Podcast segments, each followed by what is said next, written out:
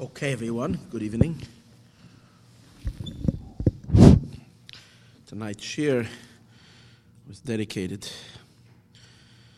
in, uh, by Mrs. Uh, Bunya Newman in honor of her twin sister's birthday this Shabbos. Wow, Mazel Tov, Mazel Tov. Sarah Basleya Freda and Lachama Basya Basavram Yitzchak of blessed memory. Um, and the yard site, so they should, um, your sister Sarah Basleya should have, Freda should have a a uh, Shnas Bracha and uh, a wonderful, wonderful, special good year. Nachama Basya should have Aliyas Neshama. Hashem should return here very soon. And also the yard site of Chaim Wolf ben Avram Yitzchak. May Neshama have an Aliyah. Great Aliyah. Okay. All right. Tonight we're going to learn a mimer on Pasha Shemois in the Sefer Torah Or, which we so love. And the beautiful thing is that we actually found the mimer in the book of Torah Or that we didn't learn yet. Lately, it's been a little rare. We learned one on Hanukkah, now we're learning another one. And it's not even an explanation, it's not even a beer, it's the actual original mimer. And it's such an appropriate mimer to learn at the time that we're in right now, as we shall see happening as we begin learning. It's Mamash Mashiach the Mimer. Wow, it's a phenomenal mimer. Lahavin Inyan. In Pasha Shemois, this is in the back. If you, if you, in, in the Sefer Torah Oyer, in the Hisafais, in the back of Torah Oyer, in Pasha Shemois, there is a mimer that begins with Lahavin Inyan Simchas Chasen Vekala. Uh, the mimer seems like it was said in the year Tovkuf Samach Gimel, which is in the year of 1803. And because there's also a version in Mamari Admar Azak and Tafko Samach Gimel, there's a version of the Mimer. The Mittler Rebbe in his Drushe Chasana has a long discourse, a long explanation on the Mimer. So there is also an Er HaTorah from the Tzemach Tzedek, some Hagoyes on the Mimer. And uh, regretfully, I, my preparation for this discourse has been very, very, very little to attend the wedding today and whatever. I was, but yet even with that little preparation, the mimer is like extraordinary. It's already very geschmack. Imagine if we learn it well. So we'll see how that works. Okay, so now we begin. Hashem will help. So in the in, in the this year this week we learn about Galus Mitzrayim, about the Jewish people going down to Galus, and we learned that the Abish the promise tells Moshe Rabbeinu, by the encounter when he meets him by the sneh, that he tells them that I'm going to bring up the Jewish people to a land that flows milk and honey. If you were ever bothered by that term, why is Eretz Yisrael characterized as a land that flows milk and honey? The Pashtis, the idea of it flowing milk and honey, is that there's very good pasture lands. And if there's very good pasture lands, the cows get well fed. And if they get well fed, they, uh, they have a lot of milk. Okay, I understand that milk is special, but how much milk do we need? Like, you know, we have a little milk for the coffee, you know, but how, how, flow milk and honey? Like, why is the milk and honey such a big deal? I mean, if you speak about, like, by the, by the blessings of Shevet Yehuda, the Abish talks about the land, of Yehuda, that Yehuda's land, they're going to they're gonna launder their clothing in, in wine. Their eyes are going to be bloodshot from wine. New wine, we understand. Milk is a nice thing, but, you know, it's, it's mainly important for children when you get older, you don't really drink that much milk. It gives you calcium, and that's about it. Why ep is that the Abishna has to emphasize, I'm going to take you out of your suffering to a land that going to have a lot. Of, imagine that. You know, you come to people that are in a concentration camp, and you're telling them that I'm going to take you out of the concentration camp. I'm going to bring you to a place where there's a lot of milk. I'm going to take you out of the concentration camp.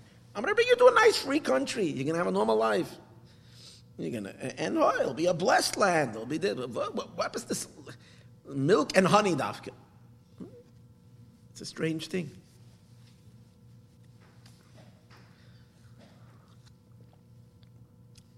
I want to give you the answer already. I can't control myself. But really, you should wait to the answer to the end and go, ah. But I'll give you the answer. When we went to Gala, it's, it's unbelievable. It's like without this, without Chasidus, you just have no clue.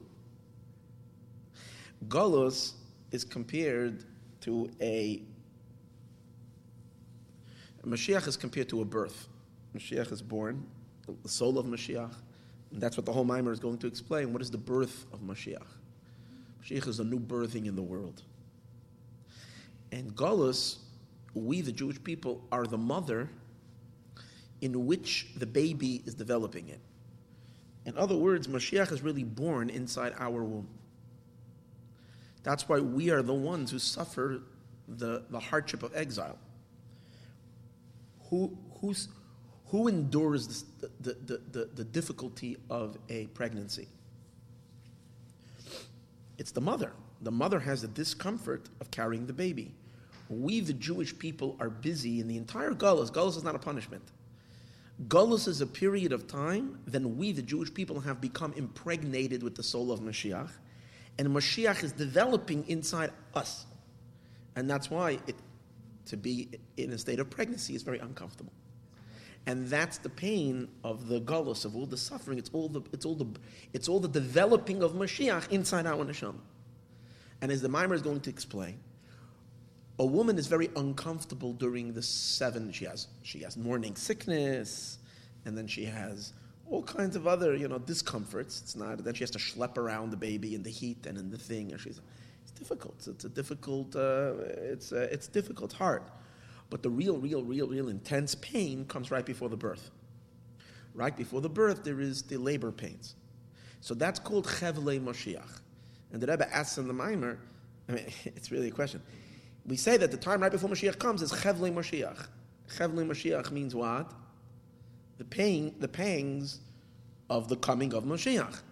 So the Rebbe asks in the Mimer, if Mashiach is being born, so why are we the ones suffering the pain? Let Mashiach's mother have the pain of the birth of Mashiach. Like the Jewish people are going to go through the worst suffering because of Chevle Mashiach, because they're, they're suffering the pangs of the Geula. Yeah, when a mother has birth, the mother has the pain of the, of, of, of the birth. What does that mean? So why does that have to do with us? The answer is we are the mother. Our neshamas, within us, is Mashiach happening within our souls. How? Basically, all the Torah mitzvahs and all the davening and all the yearning for godliness that we do during the gullus is causing the impregnation. Mashiach's neshama, the, the, the light of Mashiach is entering the world, but it's entering through our womb in us. And but an amazing thing, why does it why is a why does a why does a woman go through so much pain right before um, the birth? Right before the birth. So what happens is like this: in order to set the birth in motion, the, the baby's inside, and the baby has to go outside. Now, in order to make that, and the baby has to come through a narrow, a narrow channel, a birth canal, for the baby to be able to be born. And that's going to take a very, very, very strong and powerful thrust of the mother to kind of push the baby out. But in order to create that thrust, she has to really, really, really, really, really, really, really give it a shove. In order to shove the baby out, what's going to happen is the only way she will have it is through the contractions. What are the contractions? The Rebbe explains what the contract. Contractions is the baby going the opposite direction than going out. Contraction is the baby's going in. In other words, as it gets close to time of birth and the baby should be exiting, the contractions are actually pushing the baby further in. And but precisely because the baby's going further in, and mom says, "Oh no, you're not going in. You're going out." So the, it's precisely the opposite force of it, of it causing the baby back into the mother, causes the mother to say no and push the baby out. So spiritually, what does that mean? What, the, the birth of Mashiach means tremendous godly revelation in the world, to the point that we see the Abishter. That godly revelation first was drawn into us. When we do the mitzvahs, we're drawing that baby, which is the Abishter, into our souls. We're drawing God into our souls. God is Mashiach. Mashiach is the human being that is encapsulating the Abishter inside of him. That's what Mashiach is, and bringing it for all of us. All that is happening inside our collective souls and into each and every individually. Right before Mashiach comes, instead of the world becoming filled with godly light, suddenly the world becomes very dark. The opposite of the revelation happens. What starts happening to the Jewish people is the little bit of spirituality we were able to have during the time of Golas, the little bit of Avavayira, love and fear and divine connection that we were able to have during exile, we get a contraction. Even that, what we were able to have, and those the baby being close to being revealed, the baby's getting even more concealed, which means there's no godly revelation. Suddenly it becomes so hard to experience anything Abishter. Emuna becomes difficult, Bitachon becomes difficult, everything becomes difficult. And kids are flying off the derech right and left. People are lost. People feel disconnected, cynicism, apathy. What is all this? It's, it's a lack of godly revelation. That's exactly it. Why? Because that's going to make us be so fed up that we can't stand it anymore and push. We will push the Giyul out. We will all cry out Masai. We can't have this anymore. Dafka the concealment. So then, then we have, and then we have a baby, and the baby is Moshiach. Oh, but when a baby is born, the baby is tiny and very small. That means that our ability to experience elokus, godliness, is in a very, very, very small, limited way. We don't really, even after Mashiach came, we haven't yet developed the, the ability to be able to experience Havaya, Yudke Vavke, the Abishter, in an expansive, true way. So, where does the baby go? It goes up from the womb up higher up onto the mother, it goes to the to the breasts in order to in order to nurse. The milk that the mother nurses the baby, what does the milk do? The milk causes the baby to grow and expand. The, the, the most important thing about the milk is not just its food for the baby. The most important thing for, of milk is that milk creates an expansiveness in this tiny baby. The baby is tiny small. And the baby now needs to expand. It has to become developed. The baby has to grow into a. So the main thing that nursing, it's the greatest time of growth, physical growth. Because you know, I went away to Australia for a week and a half. I have a little grandson. And when I came back, you know, he's twice the size that he was a week and a half ago. As you go away, it's like in that period of time, they grow so quickly, so fast. And, and, and there's no other time in a person's life where the ratio of growth can compare. And then once they're two and they stop nursing, they'll grow and they grow when they're children, but much slower the rate. They actually quadruple their size, maybe even more, in those two years. And we don't continue doing that during our lifetime.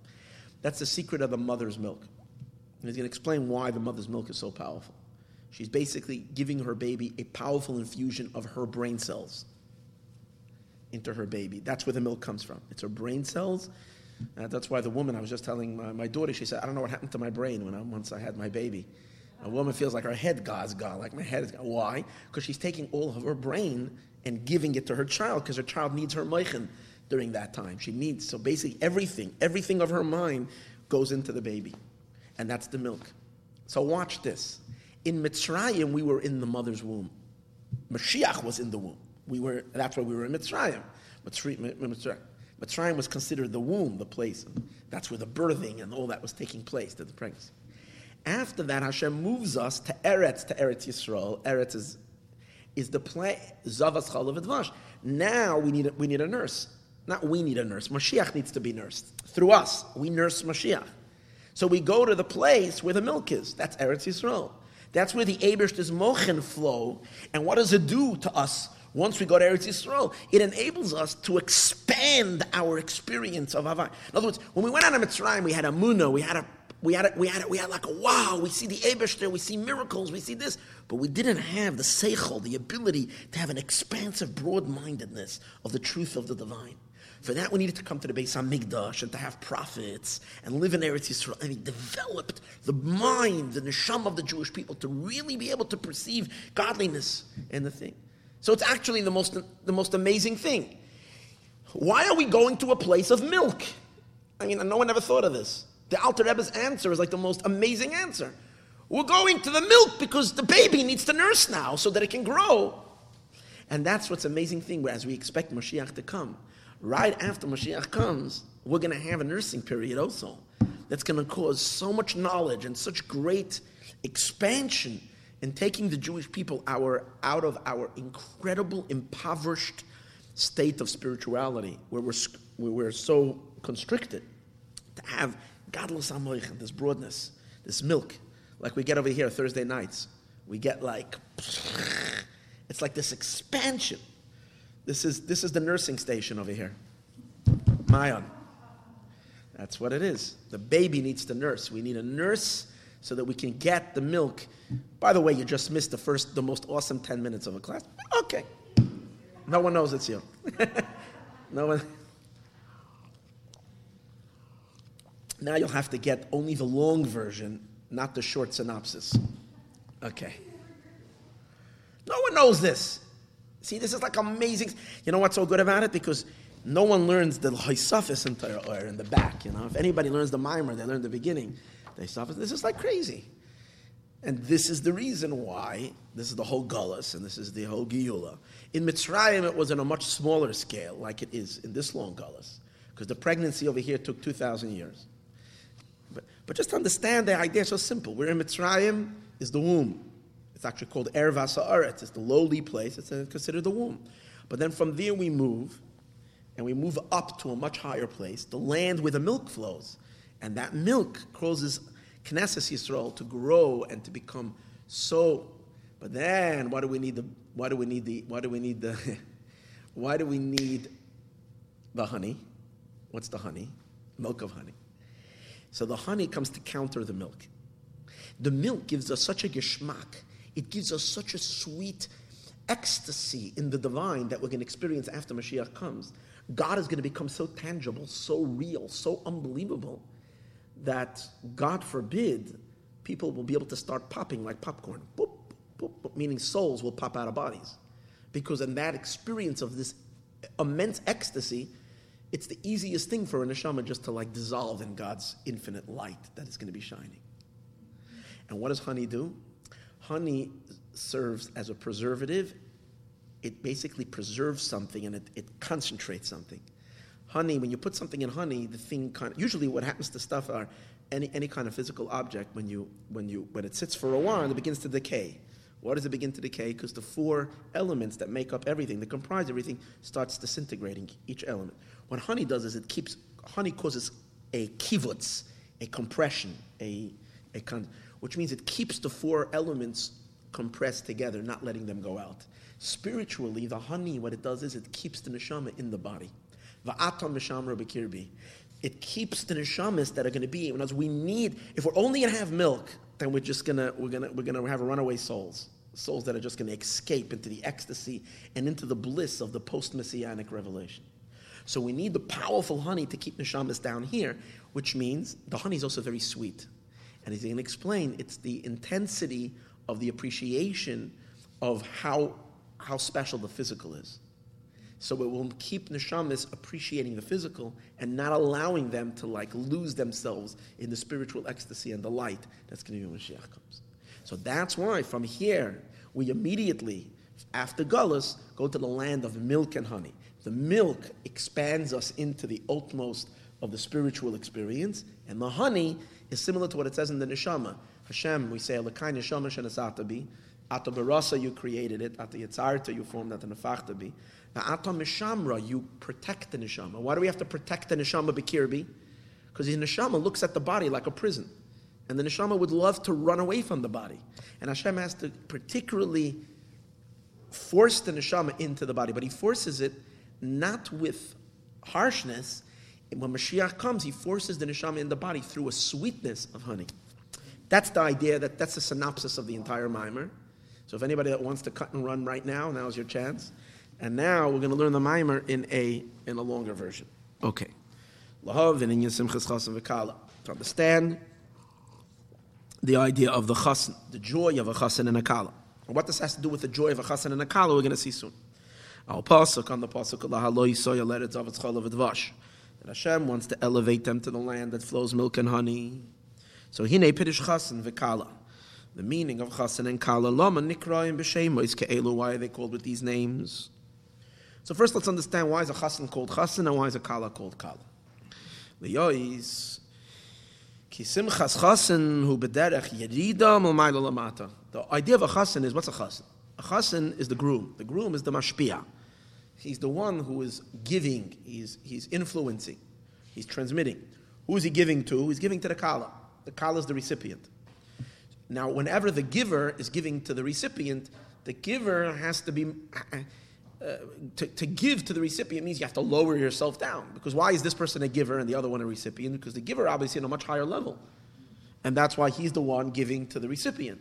But he doesn't want to give to the recipient because that would mean that he has to kind of like lower himself down to that constricted place of the recipient and to be able to enlighten in order to be enlightened the recipient it takes a lot of a lot of re- concentration a lot of kivuts a lot of contraction. So the chassan doesn't want to do that. So, ha- so that's why you need simcha. The joy of the chassan encourages him to descend and go down to be mashpia.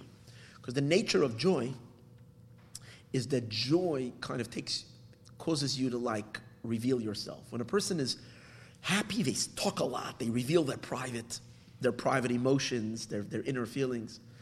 When a person is kind of not happy, then, they're, then, then they, they clamp into themselves. You know, you become kibbutz into yourself. And joy causes you to open up. And sometimes when you're happy, you realize, oh, I spoke too much. I said too much. I re- how can I say? Because I was just such an explosive mode. I revealed too much. Like how many times we get excited about a business thing or about a thing, and we, then we talk to people and we say, oh, I should have never spoken. But we're so excited about it, you can't contain it. It's boom. So the, in order to get the chassan to be mashpia to the kala, which means to go down, the word chassan is the, he explains this from the word chois. Chois means to descend. The root of the word chasen is chois. He's descending. So you need to encourage him with simcha. The simcha causes the chasen to go down uh, to the kala. He's descending from up down. The whole inyan of chasen is why is he called chasen? V'targumai shel yorid. The targum, the translation of the word yored, yored means to go down, the Targum is the word nachis, he descended. Nachis is to go down. So chais, which is the same root as nachis, it's all the descending thing. The hateva, and the main element of the word nachis is chais, and chais is the main teva of chasen. The main element, the root of the word chasen is descent. Uvekala, that's chasen. So chasen is all about he's a descending energy going down. Kala. Kala is the recipient. So she's the opposite. She is an ascending energy because she's yearning for light. She's yearning for, for someone to give her that light that she doesn't have. So the Kala Yashba Beis Pirushim. Kala has two meanings. She's in a state of longing upward. Like it says, Nichsefa v'gam kol sanafshi. I'm thirsting and my soul is expiring. So it's an expiration, it's a longing upward. That's one pirush. One pirush in Kala is a lotion of longing. She's in a state, like, like we always use the, the Kala is compared to fire, like Aish. And you look at a candle, you see the candle is always flickering upward because it wants to join the power of the fire that's outside of the atmosphere. It's the thirsting of the, of the makabel, of the recipient to the mashpia. The abeis. But the second meaning of the word kala actually means a prison. Loshin kele. Kele, or which means shu'inyan menia. What's, what's a prison? A prison is where you're locked up. Melatze sachutza, you're closed off and you can't go out. Like the, the, the, the person became, is, when you say person is in a beis hakela, person is in a prison. He's locked, he can't leave. So a kala is also called a kala because of some kind of an imprisonment. Well, that seems negative. But we're going to see soon it's actually a positive. Because as a result of the chassan coming so close to the kala, it's very, very possible that the kala is going to get so excited that she's going to dissolve into the chassan. And she's not going to be her anymore. In order that she should remain her, and they should have a unity, but she should be her and he should be him, and she should not lose her identity in her mashpia, in him, she needs to be imprisoned, kind of locked and held back from dissolving into him. And that's the idea of the mimer, as he explains later. That's the idea of the kala. Simzeh beisakela. Put this beisakela. Koloi bebayas, like being locked in a house, eight say I will not go out. Or beer calls that. The explanation of all this. So we know that just like there is a physical chasen and a kala, right? A, a, a groom and a bride in this world, there is the spiritual chasen and the kala. God is the chasen, and Knesset Yisrael, the Jewish people, are the kala. Okay? So to understand, and also, on another level also we know, HaKadosh Baruch Hu, the transcendental infinite light of Hashem, is called the masculine side of God. That's called Chasen. And the Shechina is not, is, is not only us Knesset Yisrael, which we, but the power of the Abishter that's invested in creation, what we sometimes refer to as Mamalak the indwelling God, the indwelling light of Hashem that's within the world, that is called Kala because it's it's it's it's it's it's it's, uh, it's the fem- the feminine element. It's within creation. Okay, hine Azal. So Chazal say, "B'yoim chasun nasa matan Torah." Then what, what's the day that God got married? The day that He gave the Torah. What does that mean? What happened by Matan Torah? Hashem, who is infinitely higher than the creation, beyond, beyond, beyond, revealed Himself down here. That means He revealed Himself to us. That means he acted like a chassin. He connected to a makabel, to a recipient. Until then, God was single. What does it mean, single? He wasn't committed to anybody. And he didn't reveal himself to anybody. He remained above it all. Like a man, before he gets married, he's free. He's not. But now, the Abishter made a commitment and a, tied himself down to a, to a makabel, to us. And he came down to reveal himself down here. That's the chassan. The Hainu ki it is known, the Chasanu HaKadosh Baruch Hu. Chasan is referring to HaKadosh Baruch Hu, God himself. Soivev Kalalmin. Soivev Kalalmin means he encompasses all worlds. He's bigger than time and space. Hanikra B'Shem Havaya. He's also called, this idea that he's bigger than time and space is referred to as Havaya. Why Havaya? Because the word Havaya, Yud Ke Vav represents the idea of him not being bound by time because the word Havaya is Hoya, Hoyve past, present, and future, but all, but all there at the same time. So he's not limited in the limitations of time, as opposed to the Shekhinah, the name of Aleph, Dalet, Nun, Yud, the lower name of Hashem, which is the name of the Shekhinah, that's the source of time. And over there, there is past, and there is present, and there is future, like we say by Hashem. Hashem Melech is now king. Hashem Molech, he was king. Hashem Yimlech, which implies that time is of significance to him because he, he has a past, present, and a future. But on God Himself, there's no past, there's no present, and there's no future because it's all, it's all beyond the, the whole concept of time. So Havaya is higher than time and space, above it all. And so that's a Kaddish Baruch What does Kadosh mean? The word Kaddish means separated, above, higher. Oh, that's the Abishter himself. But yet, the Abishter came down by Har Sinai and revealed himself, that which is beyond time and space, revealed itself within time and space, down here. The Kala, and what's Kala? So the word Kala, he says, is referring to the part of Hashem that enlivens the creation. We know what is the main chelik of Hashem that, what's the, Hashem takes a little tiny bit of his infinite light, and that becomes the source of the, of the finite creation. And that's called the Shekhinah. Shekhinah Meloshin Shochein. It dwells within the world. Or sometimes we say the ten utterances that Hashem said, let there be light, let there be a firmament, let there be. So these are all a projection of the Abishter into the finiteness of creation, to create limited creation. So the energy that actually leaves him and goes into the world, it's, it's godly energy. But it's godly energy that's already confined in time and space. And we know it's associated with the latter Hey of Hashem's name. Yud K Vav K, the lowest letter, even though general we said before that Yud K Vav K is what? Above time and space. But within Yud K Vav K itself, the latter Hey, the last Hey of the Shem Havaya is the Shekhinah, the Hey that goes down into the world.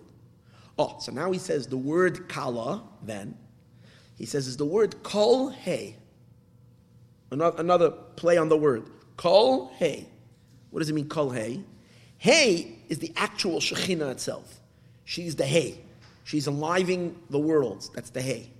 feminine element of God. But she doesn't, she can't generate life because she's only a manifestation of Hashem. She's only a projection. It's like a, the Shekhinah is like a ray of Hashem, not Hashem. A ray can't exist without a source. So where is the Shekhinah receiving her energy from? From her husband, from HaKadosh Baruch Hu. HaKadosh Baruch Hu is the transcendental, infinite one. She's receiving continuously her sustenance and her power from him. That's the meaning of the word kol hey. Hey, she's the hey. She's receiving from kol. Kol is HaKadosh Baruch Hu. He's called kol. Why? And particularly, we know that, I mean, we're getting a little Kabbalistic now for just a few minutes. We know that the, from the ten spheres, Malchus is the lowest sphere. Malchus goes into the creation. But Malchus is receiving from the nine highest spheres that are masculine. Which particular element of the masculine spheres directly delivers the energy to Malchus? It's Yesoid. Yesoid is the mashpia to Malchus. And Yesoid is called Kol. Yesod is called Kol. Like we see in davening, give you an, I'll, I'll share this with, we say in davening, by Vavarech David, we say, where do we, where do we enumerate the spheres, the attributes? By Vavarech David, where do we enumerate the spheres?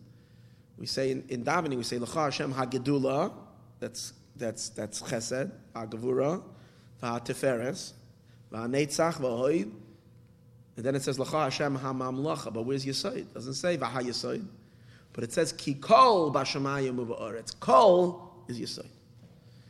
Because Yesod, the whole point of Yesod is, it's, it's here to gather from all these spheres. Yesod is the funnel. It gathers from all the spheres above, and it delivers to Malchus. So therefore, Malchus is called Kala, because she's the Hay who's receiving from the Kol, from HaKadosh Baruch. Without the Kol, she's nobody. She has no energy. She suffocates. She has to constantly communicate and receive her chayas from Yisoid, who's giving to Malchus. That's what she's called. So Vakala Kol Hey, she's Kolhei, Who shame, so that's already the Shekhinah. So HaKadosh Baruch Hu is what? HaKadosh Baruch Hu, the transcendental part of the Ebershter. See, HaKadosh Baruch Hu and Shekhinah.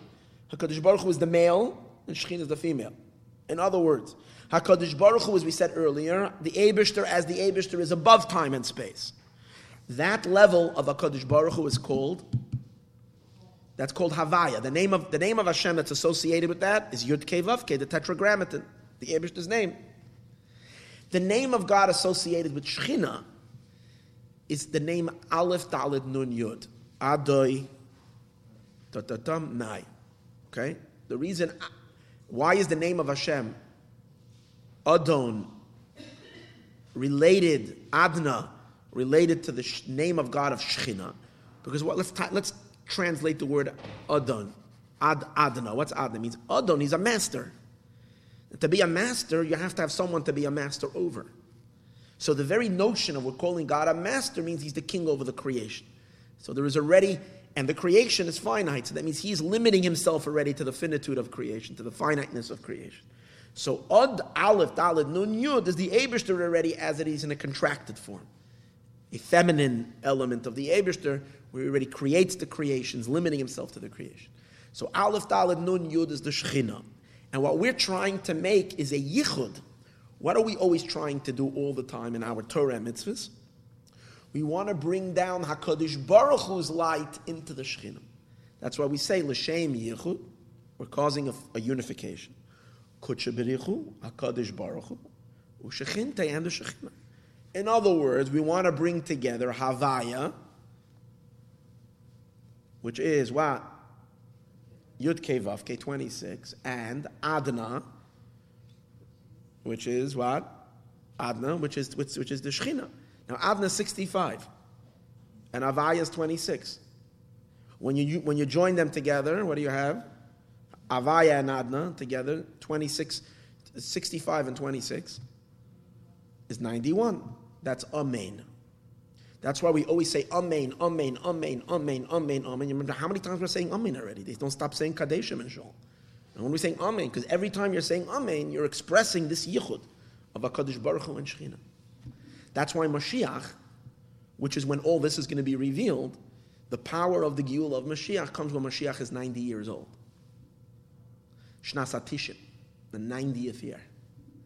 Because the 90 years, because then we enter into the 91st year, and that's the time.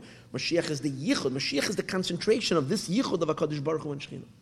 That's why I'm so excited about this year, because it's 90 years since the Rebbe's marriage to the, Fried, to the Rebbe's and the Frierdiker Rebbe's daughter. Frierdiker Rebbe is Yosef Yisoid, the Rebbe's Malchus. And this is the whole inyan. Yichud Kutcha B'richu Malchus. We're ending, we're entering into 91. This is it. This is where the Yichud is happening between HaKadosh Baruch Hu and the Shekhinah. Stuff are huge, huge. The Kala and Kala is Kol He. Hainu Shem Adna. That's the name of Adna. Koyach HaPoyel Benifal. What is that? The Shem Adna. It's the power of the maker in that which is made. That's already the reduced. Again, Adna, first he's talking about what, what is Adna? Adna is the Abishter, a master over the world. That's already the reduced energy of God. That's the feminine energy. There's the masculine energy and the feminine energy. And since now, first he wants to explain the idea of why is uh, why is Hakadosh Baruch Hu called a chassan. So he explains. And since to this, that he, that Hakadosh Baruch Hu is now when is Hakadosh Baruch Hu is not always called a chassan. He's called a chassan when he's getting married to his kala, which means when he's when he's lowering himself down into the Shekhinah, into Malchus, into the world. It is a very big Yerid, that is a very big descent. The Soiviv Kalalman for the Soviv Kalalman, the infinite transcendental element of God. The Samtsein B'Shem Adna, that he should contract himself into the name of Aleph Dalid Nun Yud. That means, why? Because the Abishter has to lower himself down from the Soviv Kalalman. The Abishter has to lower himself down from the Soviv Kalalman. And lisamtzim to contract himself b'shem adna into the name Aleph Daled Nun Yud lahavois me'ayin liyesh to create from nothing to something to create a world which is which is a tremendous descent from him. So for him to do that, that's a descent. Lakach nikra havaya chasen. That's why havaya is called chasen. Loshen chois. He's descending. Kinoch is darga. He's going down a level. Lihiyois mashpili b'shamayim u'ba'aretz. That he should, like we say in davening, hamashpili, that he lowers himself down b'shamayim u'ba'aretz, into the heaven and into the world. It's called a shiflus. It's a tremendous lowering of who he is. Ma'achar, ma'achar, since Shavayu inyan v'viyah, since Havaya essentially is hoya hoy v'viyah, past, present, and future. L'maylam is manu makoim, he transcends, he's above time and space. Ani rishain, I am the first, he's above it all. The kula kamei and all before him is not, ki as it is known. So if everything by him is nothing, the worlds mean absolutely zero to him. The entire Mamalakalam and the entire concentration of energy into this world is considered absolutely gornisht as if it doesn't exist. So for him to lower himself down into that nothingness and to reveal himself in it, that's the, that's, that's the most ridiculous thing. It's a very, very, very big lowering of himself. Omnam, imagine if you had to download your consciousness. Imagine that. Imagine if you were you're going to download your consciousness, everything about you and everything of you and your entire being into a little cockroach. So, that's a tremendous descent that I have to lower myself down. Now, God, for Him to lower Himself down into us, into our reality, to download Himself, that's really what He's doing. Yichud means He's downloading Himself into us that we should be able to experience Him as He truly is, even though we are us. He's marrying, He's having a union with us, becoming attached to us. That, that that's a big descent. Omnam. But in order to understand, lama so we that the Rebbe kind of accepts that we understand why the Abishter is called a chas, but we need to understand better why we're called a kala. Lama nikma malakalam b'shem kala. Why are we called Kala? Now, we can understand why. We're yearning for this light. That's why we're called Kala. Kala means yearning. But he says Be'ikr, the second Pirush. Kala meaning what? Being locked in a jail. Kala being imprisoned. What's the imprisonment? Ukepirish abeis, and according to the second explanation, Lashon Kele, Kele, which means a, a, a, a, being locked up. In what sense are we being locked up? Ah, when you get married and you have such a such a fantastic chassan, when you're getting married and you have such an unbelievable chassan, you might get so lost in the chassan that you might forget that you are somebody too. you might totally lose yourself in that chassan. And the Abishah doesn't want that. He wants us to be us.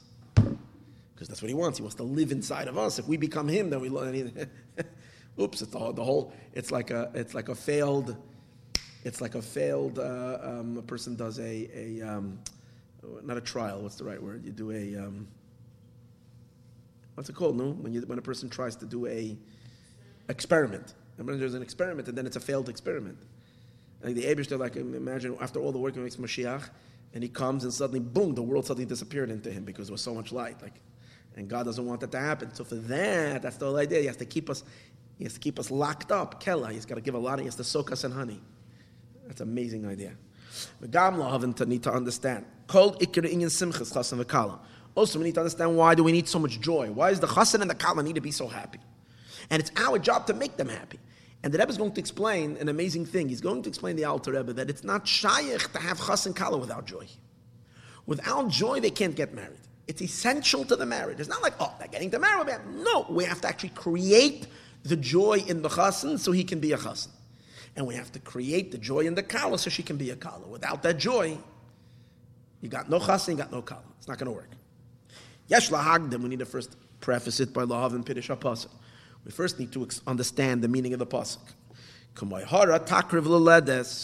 The pasuk says, like a pregnant woman when she's coming close to giving birth. Tachil, she trembles. Tizak, she cries out. Bechavaleha, in her pains. So we say, Kain hayinu mipanecha havaya. So we are from before you, God. Just like a pregnant woman, as she gets close to giving birth, she cries out in her, she shivers and cries out in her pain. So too, we are before you, from before you, God. What does that mean? We are from before you, Hashem. We are in that same state. So the Rebbe says in Knesset Yisrael an amazing thing.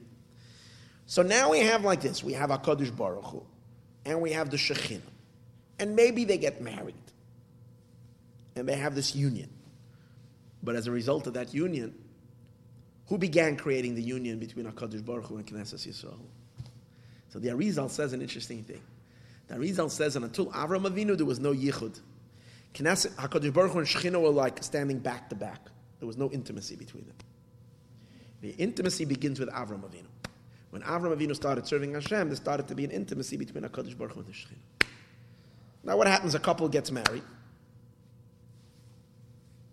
Some people are like, I know people like that, I'm not going to say, but okay. Some people like, they're very like, yeah, so, they're, they're waiting already. Uh, the, the, the, the she comes a year later and well, think, like, like, but she's not pregnant, right? What's going on? And some people, are, they, it's amazing. But in any case, I'm not going to. But if there's the chassan and the kala who got married, so you're expecting what? What's the, what's the, the they're going to be a baby soon. So once, once Avram Avinu caused the yichud between HaKadosh Baruch Hu and Knesset Yisrael, we got to get pregnant. And what are we pregnant with?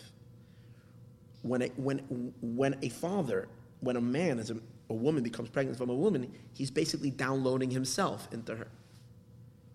Her child is him. That's what he's doing. He's taking of his essence, putting it into her. She's developing it into a child. It's him in his child, but it's going. That's exactly what happened. God is downloading himself into us. When we become pregnant, we go into exile. The exile is the discomfort of the pregnancy. And, the, and this, we're developing something immensely godly within ourselves. That's what he's going to explain over here. So v'chein, uh, there's another kamoy v'chein, there's another pasuk. Hold on. In Knesset Yisrael b'chol yemei agolus Mitzrayim. Knesset Yisrael during the entire golus of Egypt, nimshal uberes. They are compared to a pregnant woman like it says, she became pregnant. Harinu, it says another pasuk. Harinu, we became pregnant. Chalinu, we became, we went into labor. Good. V'haleida, and what's the birth? Shetoiled Knesset Yisrael. What's the birth? What are we birthing? We became pregnant with something. What are we? What are we? What are we going to give birth to? Ah, who laid us Mashiach? Mashiach is the birth. Mashiach is Hashem's child. Mashiach is God downloaded into this world through us. Havaya, that's Mashiach. That's that means. Who laid us Mashiach is the birth of Mashiach. Shanemar boy, it says, Ani hayoim, I, today, Yaladaticha, I have given birth to you. And by the way, Ani, to get a little bit deeper, here it says, Ani, today, hayoim I gave birth to you. So what does that mean? Apipashta, it's Hashem saying, I gave birth to you. But the deeper meaning, Ani, is always a reference, Kabbalistically, to the, the Shechina. The Shechina is called Ani. Dafka the Shechina, the feminine, is called Ani. Hayoim, Hayoim is referring to today I gave birth to you. What does that mean? Through Hayoim, through this, through Hayoim and Bekoiloi Tishma'u, through today, which is the 3,000 years of observance of Torah mitzvahs. That's called Hayoim, because we know there's, in, in Torah there's two Zmanim. There's generally all the time of history can be divided into two times. There is Hayoim La'asoisam, today is to do them, Ulamachar, and tomorrow, Lakabel Scharam, to receive the reward. There is today and there is tomorrow. There's two zmanim in. So whenever it says hayoim, it's referring to the time of avoida, of asiya, of Torah mitzvahs. So here's what we say. Ani malchus, the shechina, which we are all part of the shechina, we the Jewish people. Ani malchus, hayoim, through our work of hayoim and bekoy, that's what the Tzemach Tzedek says. Hayoim, through all of our work of Torah and mitzvahs that we do today, Yeladeticha, we gave birth to Mashiach's neshama. And what's Mashiach? God. The gilui of Havaya in this world. That's Mashiach. We said earlier, this world, till, till Mashiach comes, only has, even if we experience God, we experience only the name Adna, Aleph, Dalet, Nun, Yud, that God is a master of the creation. We can't experience Havaya, transcendental godliness, we can't experience. We don't have that in our world. There's no gilui of the Abishter beyond time and space, beyond. We can feel and be margish that the Abishter is the boss over creation, but not that he. Uh, but as a result of this 3,000 years of downloading, and what's that? We downloaded. The Abishter is kind of, in a sense, impregnating our souls through our Torah mitzvahs. And continuing during the entire pregnancy, the baby is growing growing and growing through all the mitzvahs that we do, and mainly through all the davening and yearning that we have for the Ebershter's light, all that causes the baby to develop inside us. And then when comes the time of birth, that's Mashiach. U kemoy, and just like Shebeshas Haleda, at the time of birth, Tachel, she shivers. Tizak, she cries out, Bechavleha, in her pains. So too will be Chas v'shalom the pangs of Mashiach, Shuchev Leida, which is the pangs of birth. Ubir Davazan, the explanation of this matter, how does this work? Hine Messiah Nimshal. Oh, so to understand what this means, the Nimshal concludes when it says in the pasuk after it says the mashal, like a woman crying in her pains. We say the Nimshal, Kain Hayinu Mipanecha Havaya. So we are before you, God. What does that mean? Kain Hayinu Mipanecha. What does that mean? Hainu mipanecha havaya. That's the whole thing. Since when Mashiach will come, what is going to be in the world? We're going to have havaya be his galus. What does it say when Mashiach is going to come? V'nigla kvoid Hashem. The glory of God is going to be revealed. V'rou kol basar. And all flesh will see. What will we see? Ki pia havaya diber. We're going to see Havaya in the world. We're going to see the Abishter as he completely, we're going to see how the worlds are totally nullified in the Abishter's light. And that everything is canceled, and how the world of time and space is completely enveloped in what's totally beyond time and space. And the Abishter, and that the worlds are Einoid Movadai. We're literally going to see that. We're going to see, we're going to, it's going to be, that's the Gilui of Havaya. That's called Panecha Havaya, the Gilui of the Pnimius of Havaya. We're going to see that. Oh, in order that, that, that that's the baby that we give birth. Kain hayinu, but we're the ones through our Torah mitzvahs now. We're, we're impregnated. So now, when are we downloading Havaya? Havaya really is outside and above creation. I mean, it doesn't mean outside. It means that it's not, creation can't get a grasp on it because it's above. It's everywhere, but it's above, meaning above the experience. through our Torah mitzvahs that we do, we're downloading Havaya into Adna. Like we said before, Amen. Every bracha, every inyan is Amen. It's a unification of Havaya in Adna. That's what we're doing. But during the time of Galus, the baby is hidden. Because even though we do mitzvahs, we don't feel the godly light of the mitzvah. We don't feel the Havaya. Where's the baby? The baby is inside. Unless you take a sonogram, you don't see the baby. The baby is hidden. Oh, you can maybe tell that there will be a baby, but but you can't see the baby. You can't see the gilui. So during the entire time of Golas, even though we're producing this great gilui, we don't see it. When Mashiach will come, boom! This is going to be behis galus. Havaya is going to be totally revealed. In. Since the main intention and the deeds of mitzvahs, we bring Hakadosh Baruch Hu down into the Shechina. We make a yichud. Piddish. Kutcha Berich. What does Berich mean? Yedua Shu Shem Havaya. Hakadosh Baruch Hu. That's Avaya. Soiviv Kolal. And Hashem as He is beyond everything. Shebebchenes Atzilus Mamish. It's the lights of Atzilus. The lights of the first world, of the world of emanation. Where over there it's totally beyond time and space. Yizgala le'ein le'ein Seichel v'asaga mamish. It's going to be revealed to the eyes of our understanding and our asaga mamish in full grasp. In other places, it says more than that. Not only seichel and asaga, but in the Mittler Rebbe, maybe he uses the mimer over here too. But the Mittler Rebbe uses very strong. It's going to be a riachushis, a physical sight. Physically, with our eyes, we're going to behold the Ein Sof, the infinite one in the world. Havaya is going to be in Mizgalos. Sha'azu, and that's what it means a yichud. What does it mean a yichud? A yichud means that two entities are unifying until they become one, which means the higher one is revealing himself into the lower one. So that means that the Abishter is. So when Mashiach will come, the Abishter will be fully revealed in our consciousness. We're going to be. We're to have the consciousness of God. Sha'azu inyan yichud. That's what the yichud is. Sha'el yoin. Hear these words, beautiful words. Sha'el yoin mizgala lamata betachtoin. The one above reveals himself below in the tachtoin, in the lower hester in the concealment and in the tzimtzum of the creations that are created. We are created beings. We're created from nothing to something. So what are we? Little fickle nothings, right? And within us will be revealed the absolute emes of the Eberster. Yizgala behem will be revealed in them, B'chenas Havaya, the Soivav Kalam. Havaya, which is Soivav Kalam, will be revealed in our kishkis, inside of us. And in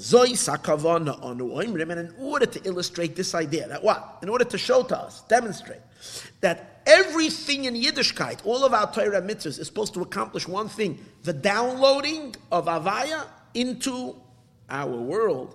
You see that every time we do a mitzvah, what do we say? Baruch ata havaya. Baruch means turning on the faucet.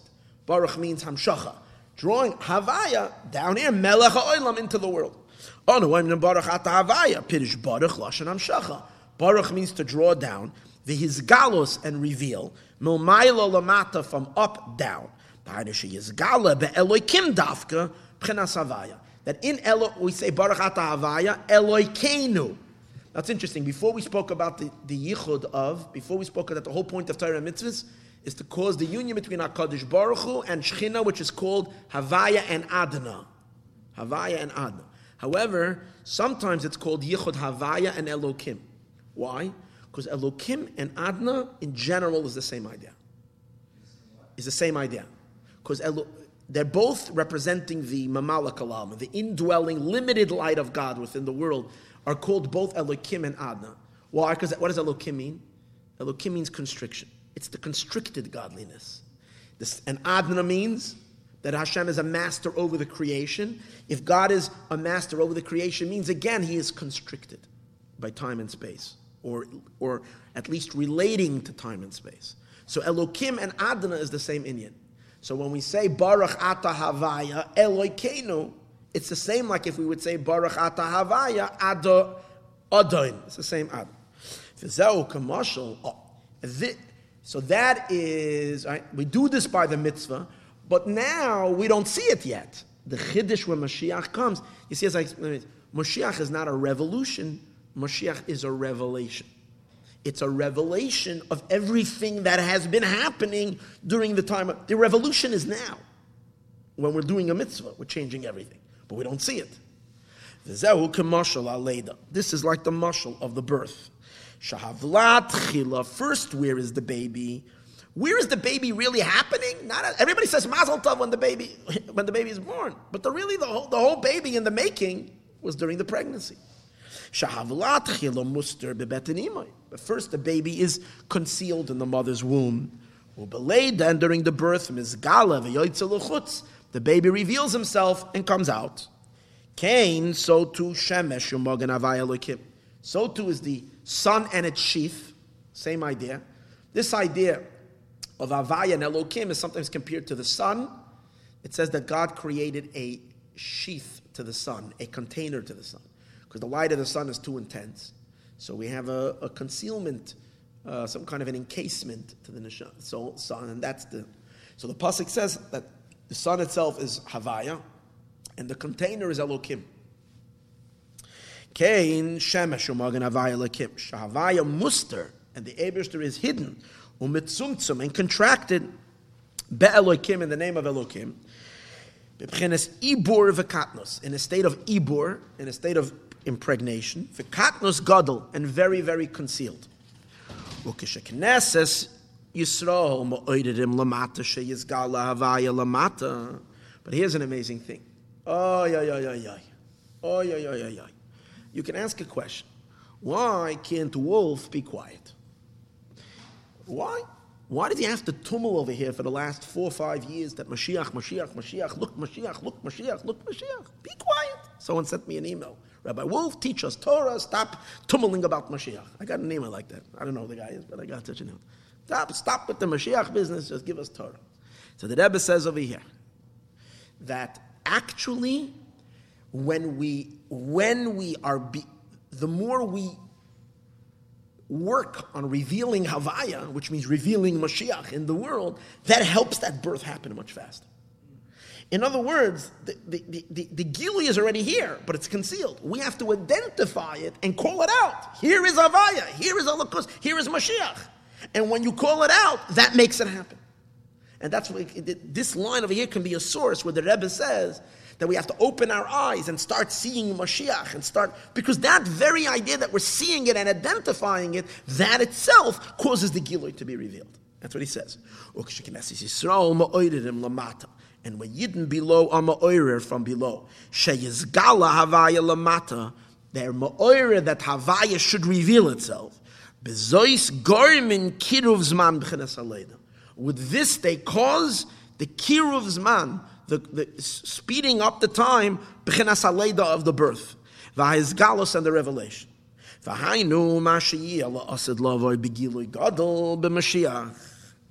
And, and that is what it is going to be, la'asid lavoi, when Mashiach will come, begilui gadol b'mashiach, when Mashiach will come, it will be a tremendous Giloi. But we need to bring it closer and make it happen by, by, by continuously desiring it, yearning for it, being impatient, and wanting the Giloi. The Rebbe wanted us to cry Ad Masai. How much? And also to reveal it actually. The Chsiv Bey, because by Mashiach it says, Ani I gave birth to you. So we hear the Rebbe is learning that the Alter Rebbe is learning that Mashiach, in addition to Mashiach being a human being who is a powerful tzaddik and an unbelievable leader, and but is more than that. Mashiach, Mashiach's coming represents a powerful godly revelation in all of in all of the world, in Olam Hazah and that's the meaning of Mashiach being born. It's going to be the giloy of the essence of the divine the Havaya of Havaya, Soivav Kalam, of the Soivav Kalam. And throughout, how will it happen? The entire time of this world, in which we call for it, and we're excited about it. It's accomplished through the deeds of the mitzvahs. And every time when we make a bracha,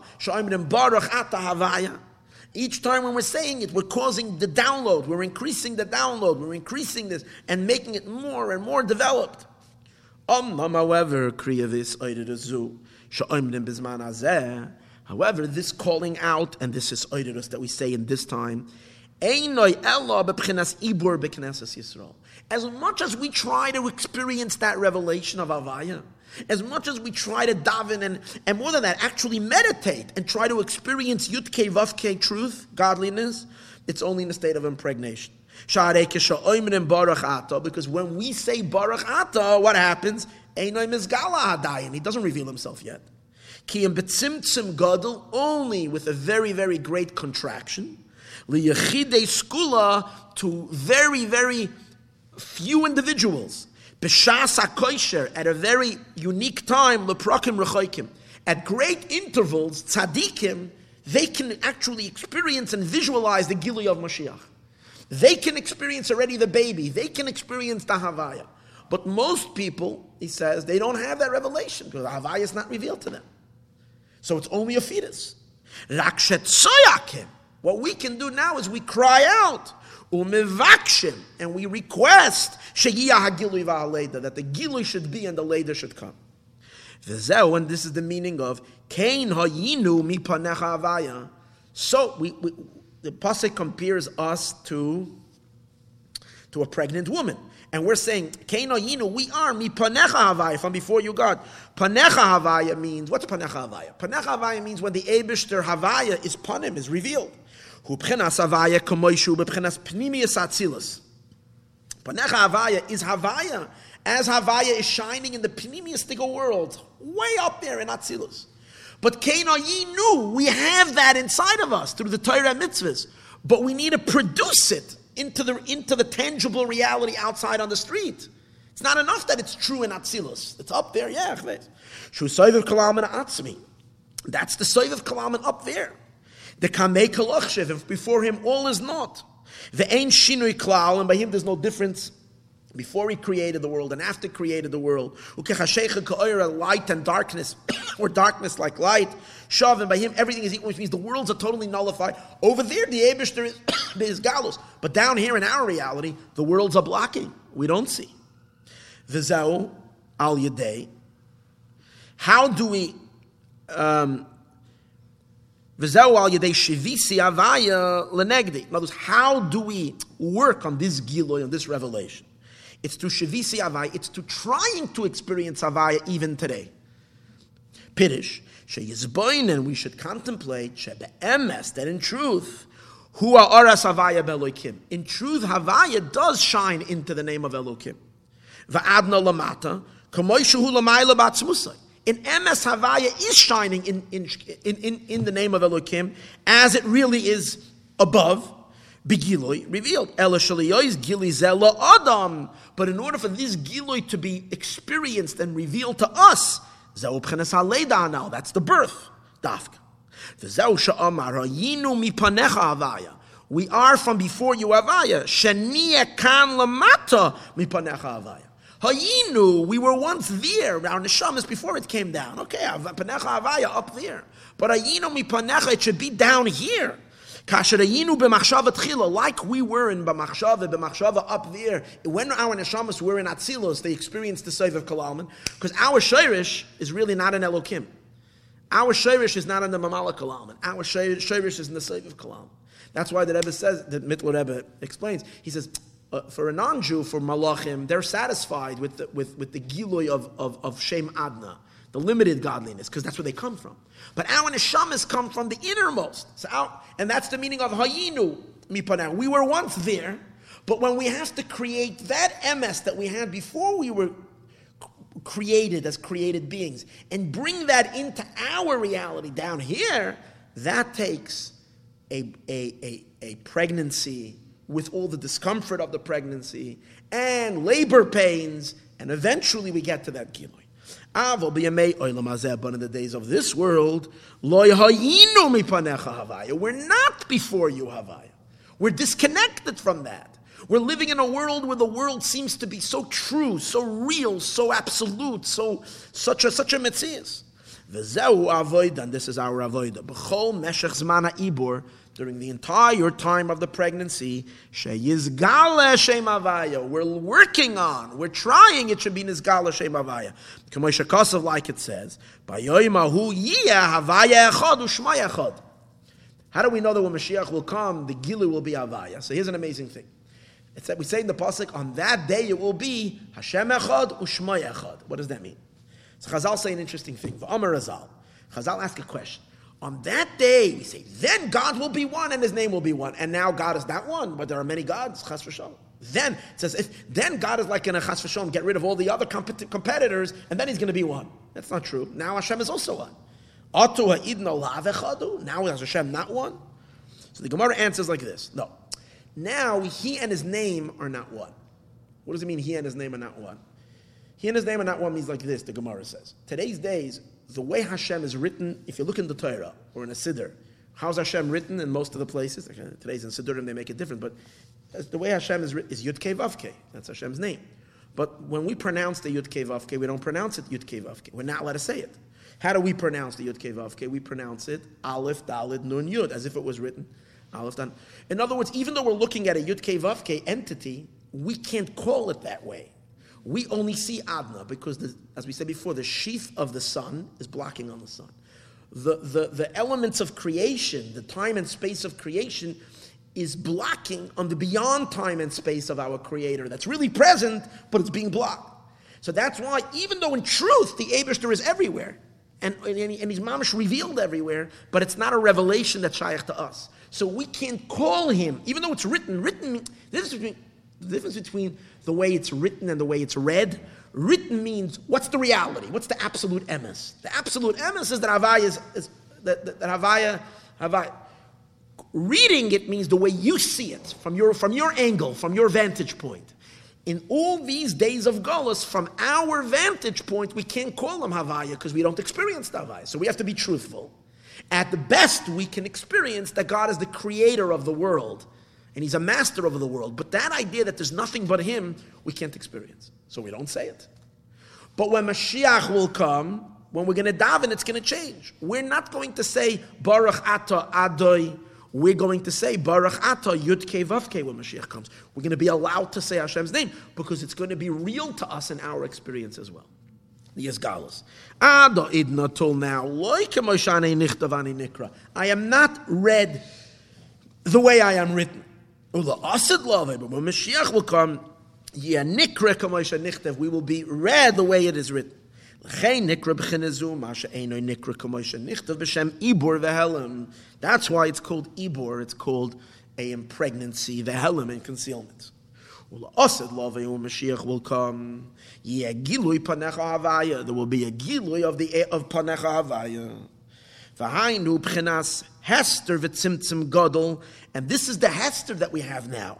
B'chinas ibor, it's it's completely in, a state of a fetus, in a pregnant state. The lizoik leida lavat. At best, we can cry out. Canal. The hemshech kachem, and the, the way the word the pasuk works is as follows. We're in a state of a pregnant woman until we're going to be panecha havaya. Like a pregnant woman who comes close to birth. And when she's coming, she's coming close so that she can birth this Indian v'day. Okay. But now the Rebbe, now the Rebbe is going to explain a very important idea. And that's the difference between the nine months of pregnancy and going into labor. That's important. A discomfort, it's always uncomfortable the entire nine months. Okay, as we said earlier, there's morning sickness and there's this kind of thing and there's that, there's all the discomforts that come along with being pregnant. But after that, when it comes to the conclusion of nine months, time to go have a baby, ooh, the labor starts. And, uh, okay. The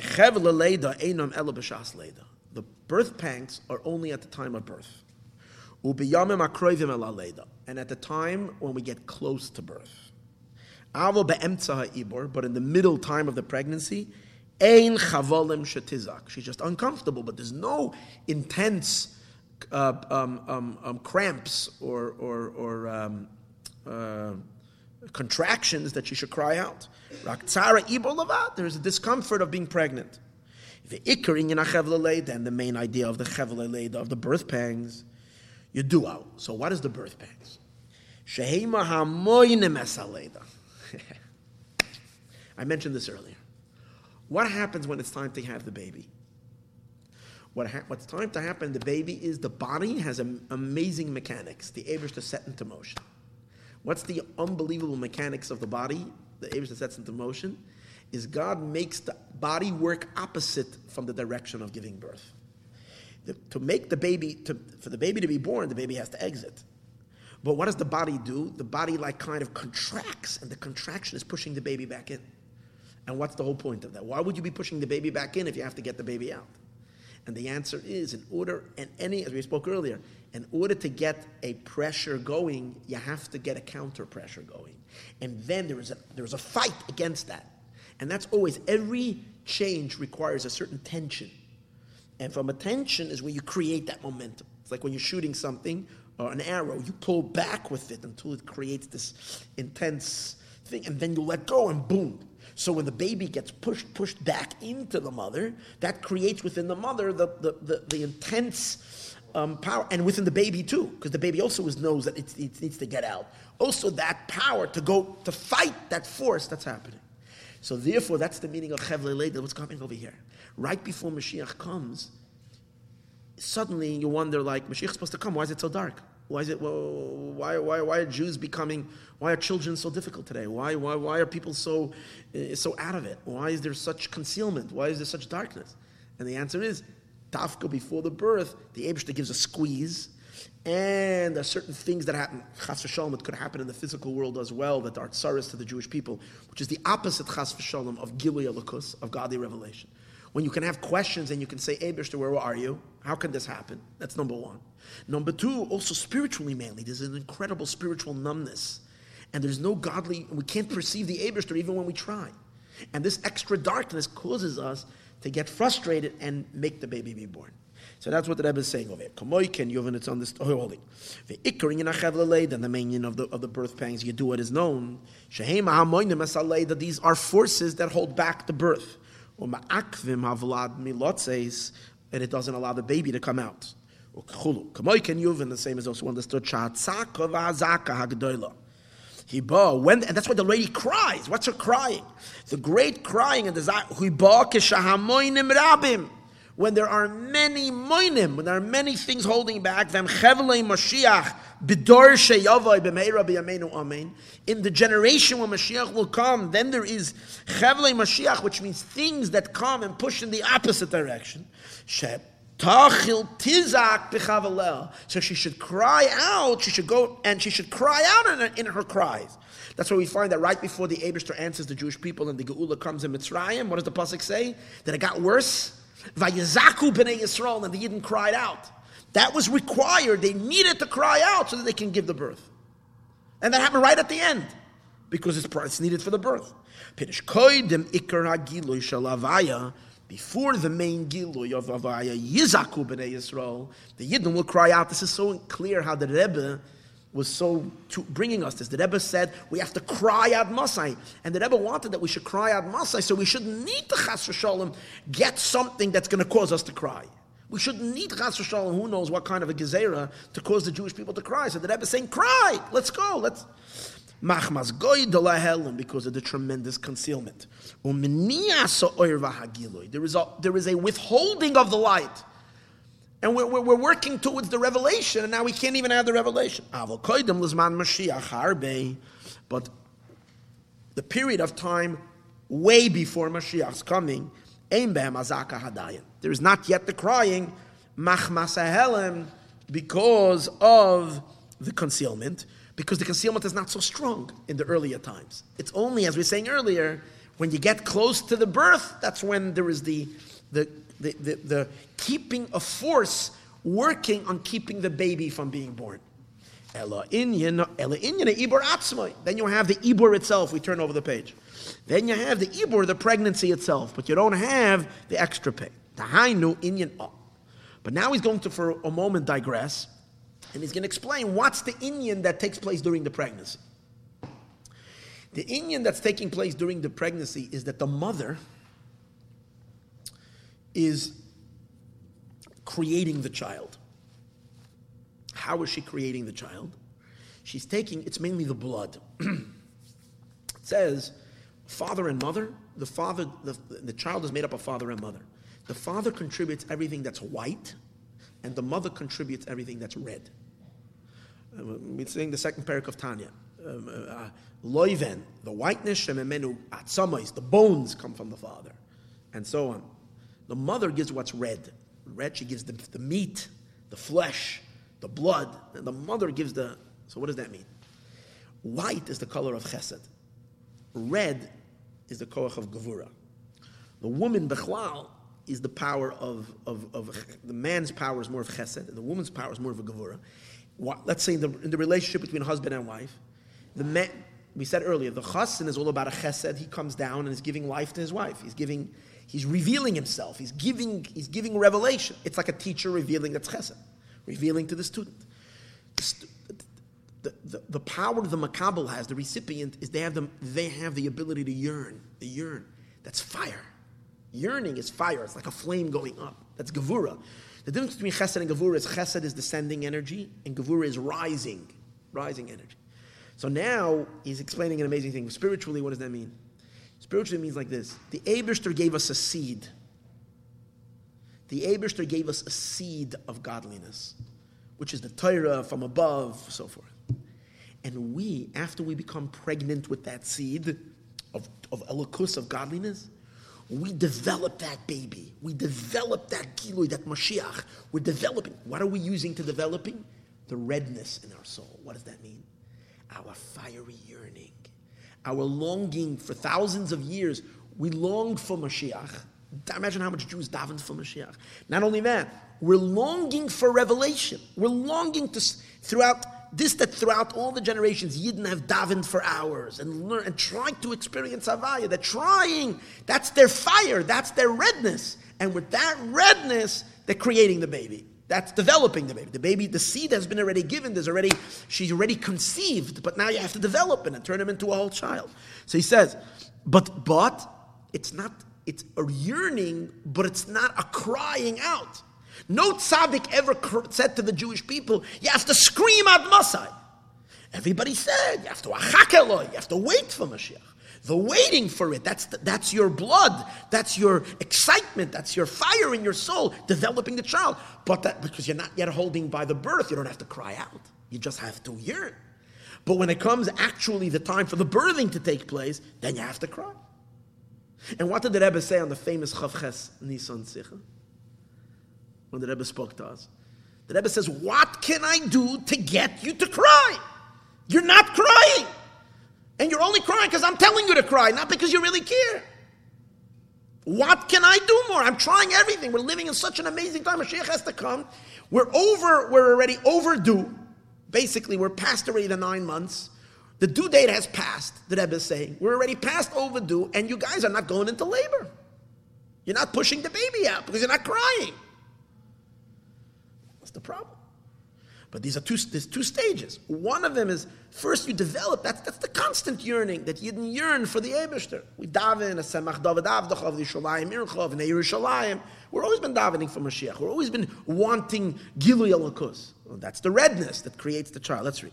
The Hainu, what's the inyan of the woman? inyan, Ishaki Tazriya. That's the woman's contribution in the child. The Yolda Zachar, she will create a child. And Chazal say, Va'isha Mizras Tchila the woman produces the child through what? Mina oidim shaba, from her red. Shememena, from her red, what does that mean? Oir, she creates the, the skin of the child, ubasar and the flesh, shalavlad. V'shachar shaba'ayin. The black of the eye comes from the woman. The white of the eye comes from the man. Mashal, the same is also derech mashal. Kol yemei all the days of this world, Shubchinas ibor, it's all the time of ibor, it's all the time of pregnancy. How do we develop this baby? Through us. Halas man means raising. Man stands for Maya Nukfin, feminine waters. It's our desire to have Abishter. It's our desire to, to experience already Havaya. We can't stand the darkness. So we keep on, that's our yearning. That's Allah's man. Merish Be'esh It's our fire, hatshuka of longing, the hislavus, and our and our and our excitement, avaya. We're contemplating avaya. As we contemplate the greatness of avaya, we want it. We know we don't have it, so we want it. The whole chad mishar beliba, and every person according to the yearning of their heart. No two people yearn alike. Everybody yearns differently. Hanikra oidem, that's called red. That's called red because that's our excitement, that's our fire. This creates, this develops the fetus. Two things. First of all, this causes the pregnancy because it causes the husband to be mashpia when she's yearning. But also it's called Mashanim Shem Avaya Lias Melubish B'toich Shem Elokim. It causes the Shem Avaya to be mislabish, to be enclosed in Shem Elokim, which as we said before, that's what it is. That's what the baby is. That Shem Avaya is coming down. B'Shem Elokim Va'adna. Remember we said that these two names of God are synonymous, uh, Elokim and Adna. Va'los manzeh. And this excitement that we have, that we're raising this feminine water, this is from our redness. What's the redness? What's, what, what, the, what the Pasuk says, that the woman will yearn for her husband. It says in Bereshit that the, the woman will always yearn for her husband. So what does it spiritually mean? Is the fact that we, the Jewish people, are yearning for Elokus. Vel ishech chukasech, to your husband is your longing. Nikras kala, that's why we're called kala. Kol hey. So the Rebbe is explaining that during the entire, during the entire exile, we're not yet called kala from the other meaning of kala, imprisoned, locked, were called kala. The other meaning, he said, remember he said there's two meanings of kala. One is yearning and the other one is being held back. So then we're called kala because of this yearning. Kol hey, what does it mean? Shemekabeles. And as a result of us yearning for him, he's, he is dropping his light into our neshamas. He's downloading. So from the kol is coming to the hay. The kol, God is downloading everything into us. Kol, his entire Kol ki kol b'shamayim u'ba'aretz yisoid is being mashpia into malchus. Umezen nimshach shetia kol sa nafshi, and from this we're expiring because of this light. Avo masha pnimius otzer bo betzimtzum v'kivutz gadol nekras kele. But this that the pnimius is constricted with a tremendous tzimtzum is called kelas, called it in a prison. Kamashin bar Hashem. That we'll get to in a few minutes what that means. Okay, so now we know what the birth is. Now we'll also understand why, right after the Golos, when Mashiach comes, what happens with the Jewish people when they went out of Mitzrayim? They went up to Eretz Yisrael, to a land that flows milk and honey. As we asked earlier, who cares about milk so much that we have to have a land that flows milk and honey? Right? And the answer is no, that's the whole point. Now you have to go nurse. After the birth, after the birth, whose man moichin yanika is the time of the nursing period. How long do you nurse? Beis shanim, two years. What is the meaning of Eretz Zavas Chalav A land that flows milk and honey. Now it's time to flow milk and honey. Now we need to get the milk. Because we're born already. There's already a giloi. Now the baby needs to be developed. Piddish, what is the meaning of Zavas Chalav? It flows milk. The, the, the, the, one that is born needs to be nursed bechalev de'ema, with the milk of the mother, midadim from her breasts, shebemakam bina, which we know, Chazal say that the Abishta created a human being, he did a very big kindness to the human being. He made him different than an animal. Animals nurse, the, the nursing of, of the animal is not from the higher part of the animal. It's lower, but the by the mother, it's it's it's the Abishta made that the nursing of the mother should be next to the heart. And that special inyan is called b'makam bina in the place of why because even though we usually we usually associate bina as an intellectual experience, chachma and bina, but the Zohar says bina liba that bina is in the heart, because really when you have bina, the whole point of Bina is, Chachma is a flash, a flash of an idea.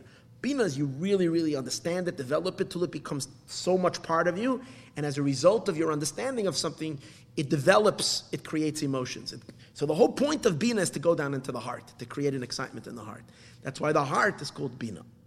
And next to the heart is where the is where the baby nurses from. Shevamakam bina davka. And what does it do? In order to develop the child. Beer Davar Zan, the explanation of this matter is in a Anurayim we see Shahavlad Noilid Bekatnus Ma'oid. That when a baby is born, he's in a very, very, very incy beansy wincy little state. And through the milk that the baby is nursing, who gadol he grows with all of his limbs. Through the, the, the, the, the, the milk that the baby nurses, he grows in all of his limbs. It is incomparably to the amount that the baby grows after the time of nursing. Once the baby is weaned from nursing, the whole growing process slows down drastically. Because after two years, the yanika of nursing, he grows very little bit shana every year. Hagam harba, he can eat a lot, but other foods don't have that expansive power like milk does. Hagam harba ein amazon magdila kol kach, the food that he eats does not make him grow so much. In proportionate to the amount of what the milk made him grow in these two years of nursing.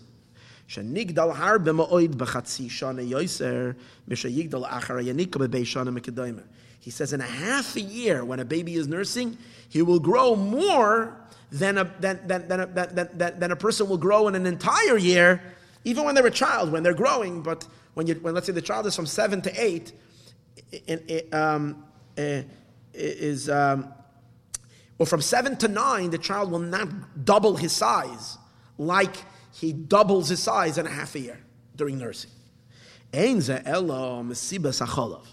And that tremendous growth during that period, it's the milk that does it to him. Its nature is to expand the body more than, than, than regular food. And the main gain of nursing, huwa hagdala, is the expansion of the child. In addition to the fact that the child doesn't eat any other food, so this serves also as his nutrition like bread to feed him, but the main chiddush, the main novelty of nursing is not so much the nourishment to keep him alive, but primarily the, the growth that the child experiences during that p- nursing period. The tam hadavar and the reason for that is lama hachal of magdal. The reason for that, why the, the milk has such power of of expand of of magdal of, of causing growth. Because the milk that's in the breast, in the place of the bina, shebelev that's in the heart. So here's what's really what's happening. Her bina, and we spoke about earlier, didn't we? Remember we said earlier that the mother, the, the, the woman creates the child through her passion, through her excitement, through her blood, through her redness. Now we know that bina is gavura is red. Chesed is chachma. Chachma is white. See, just like chesed and gavura is white and red, chachma and bina is also. Chachma is on the right side, is like on top of chesed, and bina is on the left. So we said before that the woman creates the child through what? Through her chamimas, through her ish, through her fire, right? As she's developing her fire to her husband, we spoke earlier, is what creates that chamimas. That's and that's why a woman doesn't get a period when she's when she's when she's pregnant. Why? Because her blood is actually developing the child. It's not going to waste. The blood is completely developing the child. Now, what happens when the child when the child is born? So what happens is like this. The wasted blood, whatever is waste, totally chitzoniistic blood, blood that doesn't have any shaychus, it's not clean, good blood to become the child. That blood goes out. That's the bleeding that happens when a, when a woman gives birth. There is a, a bleeding which is a, the psilas of the blood, the impure blood goes out of her. But she stopped, and then it's interesting. The woman afterwards doesn't go back to her period she does not receive, she doesn't get back her period until she stops nursing. Why? What happens to the blood? So the Gemara says, Dam nechar That very same blood that was producing the baby, that was that blood. Now it kind of becomes, transforms, and it becomes milk. Not Only the Abishter could have created such an amazing system. where that blood now becomes her milk. How does it happen? So the Rebbe explains like this. What happens is like this: Kidama le the nechar, the blood of the nechar v'nasachol becomes milk. Look what he says: Mitzdak, it becomes a very very fine juice. Bim, liquid. It's a very very edel. B'moichin shalah. It's really produced in her brain. Umisham nishpa v'yored l'makam bina. From her brain, it goes down to her, to the place of bina, which is in her heart, or as we said earlier, to the place of of uh, to, to, the breast, shebelev that's in the heart. V'nasa chalav bedadim, and it becomes chalav, becomes becomes milk in the breast. The chalav zeh hu b'chinas. This milk is really concentrated brain energy. Brain cells. That's what it is. And as I mentioned earlier, my, I'm, a, like like uh, this week, I heard from two women who were nursing. They were both complaining that what happens to my brain when you're nerd, like I lost, I lost my brain. When I, when I, since, since I, the answer is because she's pumping all her brain energy right into her child. Why? But she's giving it to her baby because the baby needs the meicha now. Elishan is gashim. Literally, her brain cells become this and becomes coarse, v'yeda, and it goes down into the milk. So the real brain food is milk. Alkain, therefore, it has the ability to cause it. Now, in some places, and it's interesting, the Mittler Rebbe also in the Maimer, I didn't get a chance to really learn it. It says that included in the in the Moichin, what's really, really coming down is even deeper than the Moichin. She's really contributing her pleasure. The mother has a deep pleasure in nursing her baby. She's drawing from the essential pleasure of her life, essential inner deep delight and pleasure. And the, and the milk is actually saturated with pleasure energy. And there's no pleasurable time for a person like the time that they're nursing. Like the nursing period is like the baby is like marinating in pleasure. And pleasure, tainug, causes expansion, causes growth. Like the famous story where Rabbi Yochanan ben Zakkai uh, met the king after Yerushalayim was encircled. Remember the story? When Yerushalayim was laid siege in Yerushalayim, Rabbi Yochanan ben Zakkai pretended that he's dead because the, the, Jews, the Jewish people didn't let anybody go out of Jerusalem. And Rabbi Yochanan ben Zakkai, only ones they let out is someone a corpse to be buried because they didn't want to surrender to the Romans. And the only ones they let out is when they took a bed. Uh, uh, Rabbi Yochanan ben Zakkai pretended that he was dead, so that they will take him out of the city of Yerushalayim. And once he came out, he met the emperor, he met the general. And, and, the whole story, and he told him, you know, and he, and he called him the emperor. He said, You deserve to die for calling me the emperor. And then he told him, If you wouldn't be an emperor, then Yerushalayim will not fall in your hands. So I know you're the emperor, because Yerushalayim is not going to fall to a Shmegegi. Yerushalayim is going to fall only to like that. So then, as soon as they were talking, suddenly this, this horse and wagon, whatever, this coach came galloping to the to the uh, the horseman came galloping to, to him, and they told him that the emperor died and he was appointed to be the king. And at that time, he couldn't. He had one boot. He, he was putting on his boots. He had one of them on and one of them off. So then he tried to put on uh, he tried to uh, put on, I think, his boot, and it, it, he couldn't put it on. So he's asking, what happens? Rabbi Yochanan said to him, because you heard good news, and when you're full of pleasure, shmua toiva tedashin etzem, or good news causes the bone to become, to expand. Pleasure causes expansiveness. So then he said, so what should I do? So he tried to take off the other one. He couldn't take off the other one. He couldn't put on this one. He couldn't take off the other one because he had one foot on. So he told him, take an enemy that you really don't like, someone you really, really hate, have him walk in front of you. And when you'll see him, you'll cringe. And the cringing will cause your. F- and then, the, the, the, the, then, the, then the shoe slipped off, the boot slipped off. So you see that pleasure causes expansiveness. So the pleasure that the child has in the nursing, because of that, such a pleasurable experience, it causes the baby to expand more than anything else. Uh, but here in this mimer, at least in the part that we're learning over here, he's not talking so much about the pleasure element. He's talking about the fact that the baby is getting brain food. He's getting tremendous dosages of brain energy. Um, Oh, he says the cholav zehu pchinas moichin ashes gasim v'yez v'alkein and therefore b'koichay lahagdel it has the ability to cause expansion. A vare avlad the limbs of the baby, call ikar avlad nilkach. Initially, where was the child coming from? The blood of the mother, which, as we said before, the blood is really also related to the brain. And therefore, that since the baby primarily is made up of the mother's, the father only makes a little contribution. The mother is really one that builds the entire child.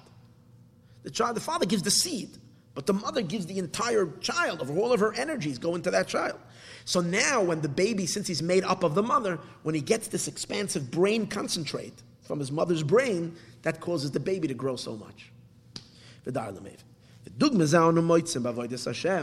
Now he says we find something like this that we find in Avodah Hashem where you can see that when, when you that there, in, in, in, in service of God there's also called a baby. We learn in Tanya that the intellect are called the parents, Chachma and Bina called father and mother, and the emotions are called children because they're the product of the of the union of the Chachma and the Bina. When we conceive an idea, we understand it well, then we have a reaction. What's the reaction? An emotion in our heart. So the Rebbe says an interesting thing. Once you have an emotion, let's say someone has Avos Hashem or Yiras Hashem, and they're excited, they're excited, they're excited. There's excitement. And now the emotion is existing independent of the idea that created it. Let's say you're excited about Mashiach. You're very excited about Mashiach. If I ask you right now why you're excited, you don't even have the information. You know that something, because you learned about Mashiach in seminary, you learned about Mashiach a long time ago, so now you're just excited about it. You don't even know why. Oh. But then when you sit down, so you have, a, you have a child without the mother. But then when you bring back the child to the mother to nurse from the mother, what does that mean? When you inform your emotion that you have already with more intellectual knowledge. For instance, you have an emotion already, you have an excitement about Mashiach, let's say. Or let's say you have an excitement about another Jew. A Yid excites you because you have Avos Yisrael. But then you learn something that enriches the whole idea, like you sent me this week. You learn something that's like, whoa! It suddenly enriches the way. What happens to that emotion that you have already? It suddenly the emotion becomes like mega.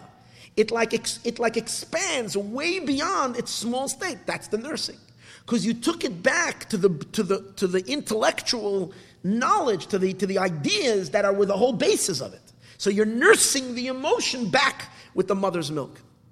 So that he says, "V'dugma zaun emoitzim avodas Hashem b'midas ava yira with love and fear, v'rachmanis or or or or mercy or a person's compassion." Shenoldu kvar men They were already born from the intellect.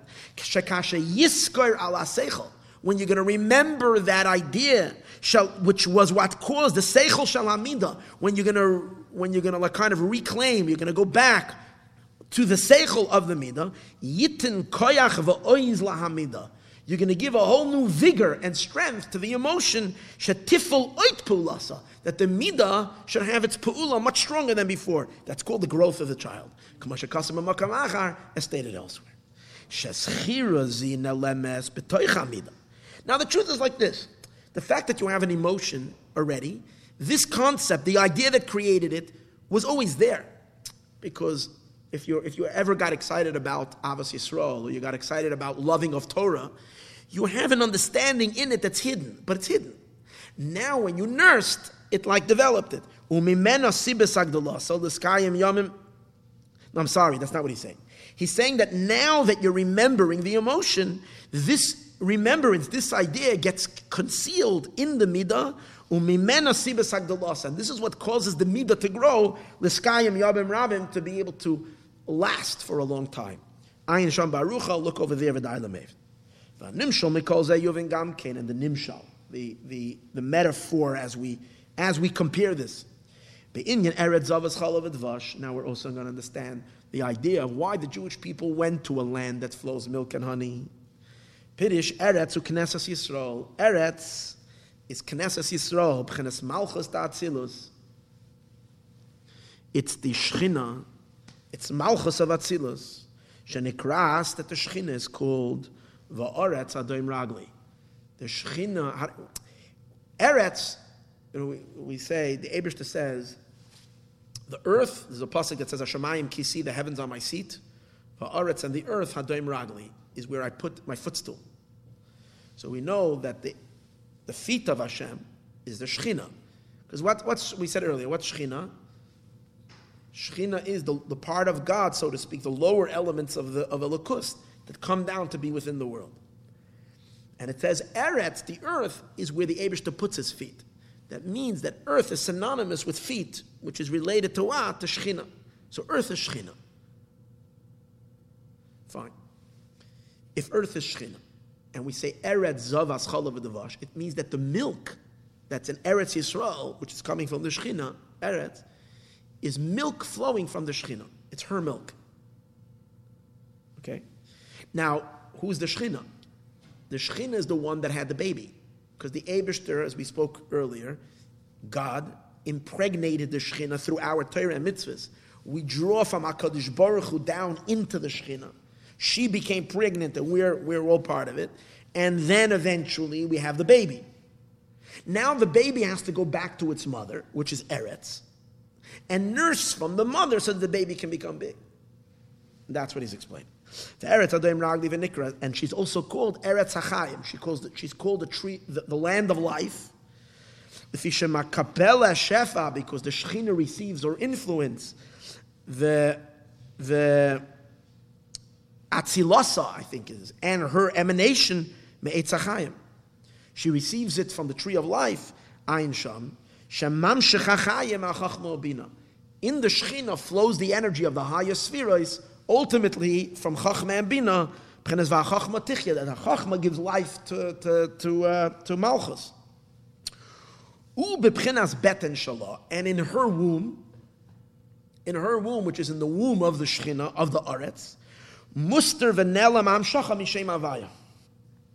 This hamshacha of Shem Avaya that we draw down through all of our Torah and mitzvahs, we're causing, what did we say earlier? We're causing a yichud between HaKadosh Baruch Hu and Shechina.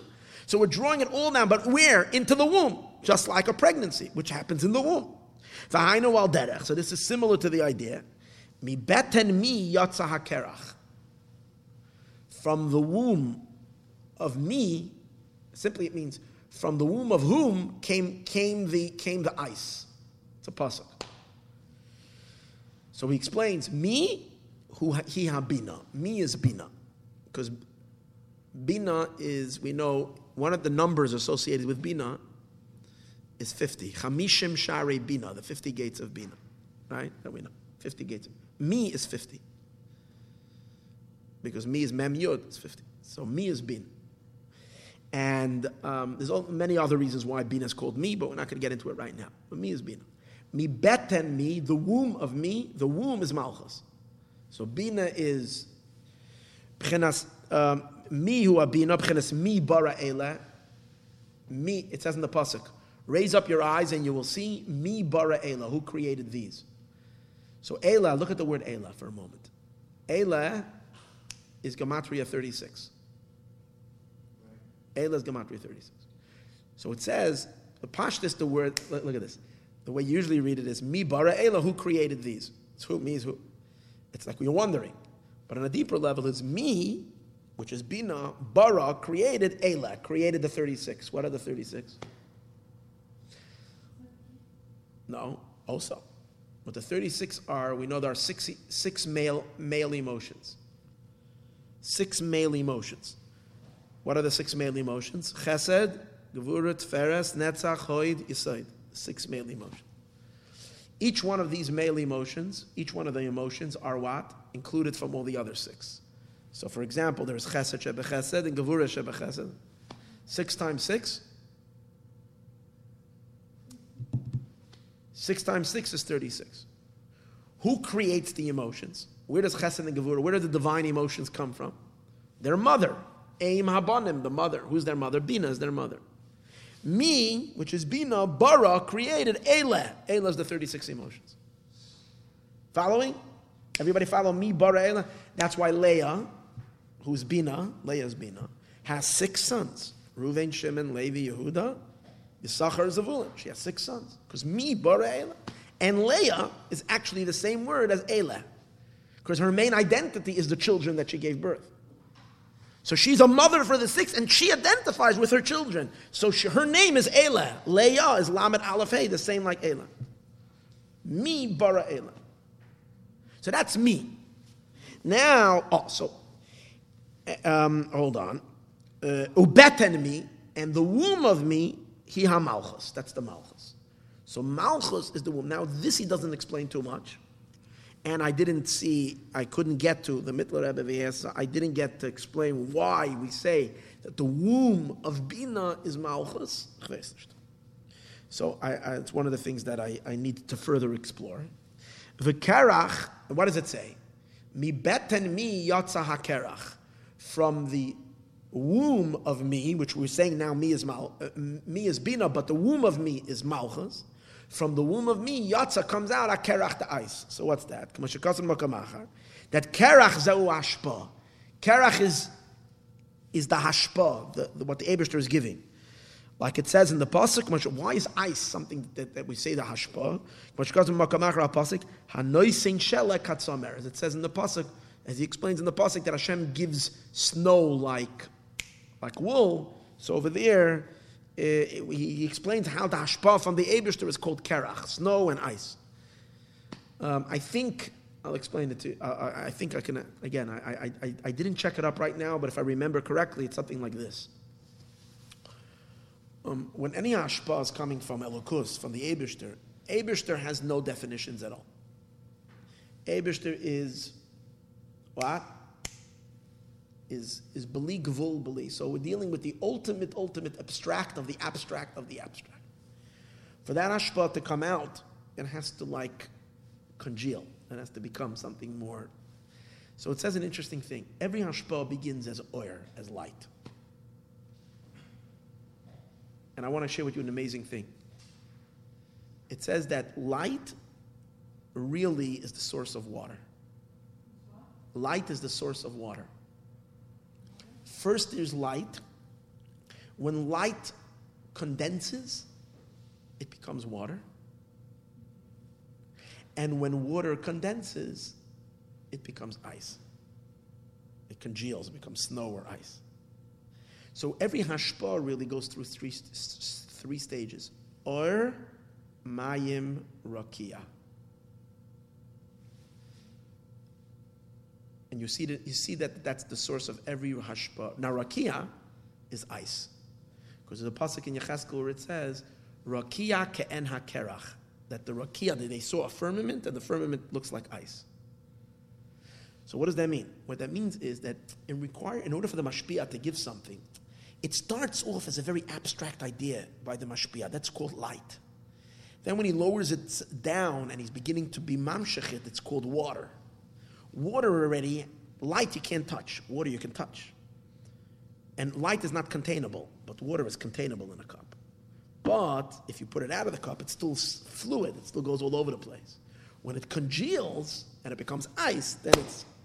So the makabel, when we need to receive something tangible from God, it's more like an, it's already, it's already kerach, but initiated as mayim, and before that it was oir. It's hinted to that every hashpah comes through uh, through speech and speech is called emor. Emor means to say. Look at the word emor. Aleph is oir, mem is mayim, and resh is rakia. Every amira, every transmission goes through these stages of oir, mayim, rakia. So a hashpa and rakia is kerach. So mi beten mi, from the stomach, from the womb of, of me, which is Bina, which is Malchus, Yatza comes out, Hakerach, the godly, tangible revelation of what? Of Havaya. Havaya really is beyond, until it doesn't go through the womb of Malchus, Havaya is on, uh, the Yud Vavke is totally outside of our experience. It has to go into Malchus and go down into the womb of Malchus. And over there be developed, and then Yatza Kerach, then comes out the baby. Who's the baby? That's, that's not us, that's the Yud Vavke that's Mashiach. That's the revelation of Mashiach, the Yud Kevavke that's going to be in, revealed in the world. In a, in, a, in a tangible way that we can see it with our eyes. But the baby is very, very small. Which means that even though we have this concentrated godliness, but it's not yet in a way that we can appreciate it and really understand it. For that, there's the nursing period, as he's going to explain now. And when this will be revealed in the future, when Mashiach will come, ksiv. Look at these words. When Mashiach it says, Ki higdil Hashem lasois im eleh. You, you, see that pasuk? Where do we say it? Who knows where we say that pasuk? Higdil Hashem lasois im eleh. Yeah. I know it because I, I, I, I, I have to bench a lot of times because I wash all the time because I eat a lot of sandwiches. So I know that pasuk Higdil Hashem lasois imela Higdil Hashem. What does that mean? Higdil Hashem. Higdil Hashem means the Gili of Mashiach. Simply, it's the pasuk means people are going to say Higdil Hashem. Wow, look what God did lasois imela that Hashem did with them. With who? With the Jewish people. Look the amazing thing. People are going to wonder, going to say, look what Higdil Hashem last what Hashem did something so great. But it's interesting Lashon. Higdil Hashem seems not that Hashem did something great for us, but Higdil Havaya, that Havaya becomes Higdil, Havaya becomes great. Higdil, he caused Havaya. The answer is, when Havaya is born, when Mashiach comes and Mashiach is born, and that means Havaya, it's Havaya concentrate, it's Havaya miniature, it's Havaya in a, type, in a, in a tiny baby form. Higdil Havaya. Now we need Havaya to become expanded, that we should see, we should get like, whoa, we should really see Havaya in an expanded form, not in a mini concentrated form. Lasois, to do that in Ela with the Jewish people. In other words, for them to be able to see a big Havaya, not a small Havaya. A big Mashiach, not a small Mashiach. And for that, after Mashiach comes, we're going to have to be nursed. And the nursing period is what we say, what's the main purpose of nursing, of the mother's milk? To cause the baby to grow. That's the idea. So now, um, it says ki higdalavaya lase semelev in higdalavaya. What does it mean higdalavaya? Sheli since ki aleda the birth. Shogili alakus benishamas, which is the godly revelation in souls. Who betchila bekatnus is first so tiny the Ozman moichin, the Yanika, so then comes the nursing period, Mipchenes HaChalav, from the milk, the moichin, the Ema, from the moichin of our mother Knesset Yisrael, from, from the Shechina's moichin, from her Bina, she is nursing us. Hainu Zavas Chalav, she flows milk, Lahanik, to nurse ulahagdil, and to expand, sheyeh pchinas havaya, that it should be havaya, but what kind of havaya? Godoy lo mohulol mioid, we should see havaya in its all of expansiveness. B'pchinas oyrech v'roichev, long and width, in great breadth. Godol ba'asagis b'nei adam, we should have such an expansive knowledge in havaya. Ukamashakaza, like it says, v'ro kol basar, that we're going to see it with our eyes. V'loy b'pchinas katnus. It shouldn't be in a very small, um, um, um, little way. It should be in a, in a great way. Like, and it's similar to the idea that after Yitzis Mitzrayim, the Jewish people ate matzah. And it says that matzah is like a little child calling father. A child doesn't have the, the, knowledge to call father until he eats until he eats grain. But remember we learned in the Mimer that the Alter Rebbe explained the Mimer, but it's like only like a little child. A little child knows the father is the father, but he doesn't have a rich understanding of who the father is. He knows this is daddy. His father might be, you know, uh, this huge, uh, you know, uh, Einstein. You know, uh, Einstein. Yeah, could his father might be the biggest tuna, but he doesn't know that. He just knows daddy is daddy. He doesn't have a broad knowledge of him like Yitzis Mitzrayim. And then they, the Alter Rebbe explains that, that the, later, but the first matzah was to give them emuna, pure, simple emuna. But that's not enough. Now we need to develop it. And this greatness with Havaya, to make Havaya great, im Eile dafka. Who, who's the Eile?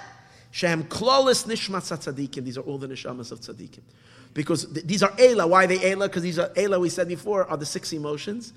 And there are 36 tzadikim taka said Eila, 36 main tzaddikim, and we're all, all the neshamas are really called neshamas of tzaddikim. Ki chelek havaya amoy, Yidden are a chelek of him. Yisrael alu b'machshava, Yidden have arose in the Abish's thoughts, tchila, so we were once part of you, Avaya, but now we come into this world as a creation. We become so tiny and so small. And then even when you, you re- reveal yourself to you, uh, even when you reveal yourself to us, we perceive you in such a small, little, immature way. But now, Higdal Havaya, Lasei Semela, the Abish now does, he's Magdil Havaya. He expands Havaya. With who? Im with the neshamas to give them a full scale, powerful, expansive experience of Shem Havaya, of Yudke Vavke. Now, like it says in the previous mashal, that the that the growth that happens during the time of the nursing, is way beyond the gidul, the growth of any other time. Kamoi Kain Som is also true. Hagam sheyeh b'pchenas chevlele the gam la'acher Mashiach. Here he said something a little scary. He says, even though there is going to be pangs of birth even after Mashiach. And what's that? A mother is a little uncomfortable after she gave birth. It's like she, uh, she's in that state until she gets back to herself. That's the pain that comes after birth. Interesting. Omnam. Oh. But so there is a little bit of a discomfort even after the birth. But the Rebbe says the good news is that the baby grows very quickly. After Mashiach comes, the swiftness of how spiritually developed we are going to become the Jewish people in such an unbelievable quick time. In other words, our nursing period doesn't have to be long. Is the ability for us to become from small huge? Because you wonder, like, how in the world, like, where people are so ignorant and there's such amaratzas and there's such, like, how in the world? The answer is, once Mashiach comes and we start nursing, we're going to grow our. The Rambam says when Mashiach comes, we're going to be chachamim gedolim, unbelievable wise. How's it going to happen? How suddenly? It's going to be really quick. Uh, Amna Magdalas anoilet yeh b'mehiris ma'oid will be very, very quickly. The yizgadol, the yizkade shem avaya and it will become great and sanctified. The name of Avaya le'ene kol to the eyes of everybody. We're going to have such expansiveness in our minds to be able to perceive who Mashiach is and His great light. Unbelievable. These are the milk from our mother. These are supernal brain. What did we say earlier? That milk is the mother's brain. The Shekhinah is going to be feeding us her brains to like develop us. Shayeded v'hishpul b'makam bina, which went down to the place of bina, shabalev of the heart, kedei lehenik, in order to nurse us, canal. But where does that nursing take place? For that we have to be in Eretz Yisrael, because that's the makam of the heart. It's the heart of the world. And that's the Shekhinah, kind of sort of the, the, the, the breasts of the Shekhinah, where from there we nurse that milk to develop the Jewish people into who we're going to be after Mashiach comes. Is there anything as delicious and as so awesome like this mimer? I don't know. That's what I'm saying. There is treasures upon treasures of buried in, in Yanim that no one even looks at. And, and now we need to understand. So good. So now we know what the milk is. Now we need to learn what is the honey. Well, let's take a little break, a few minutes, and then we're going to get on to the honey.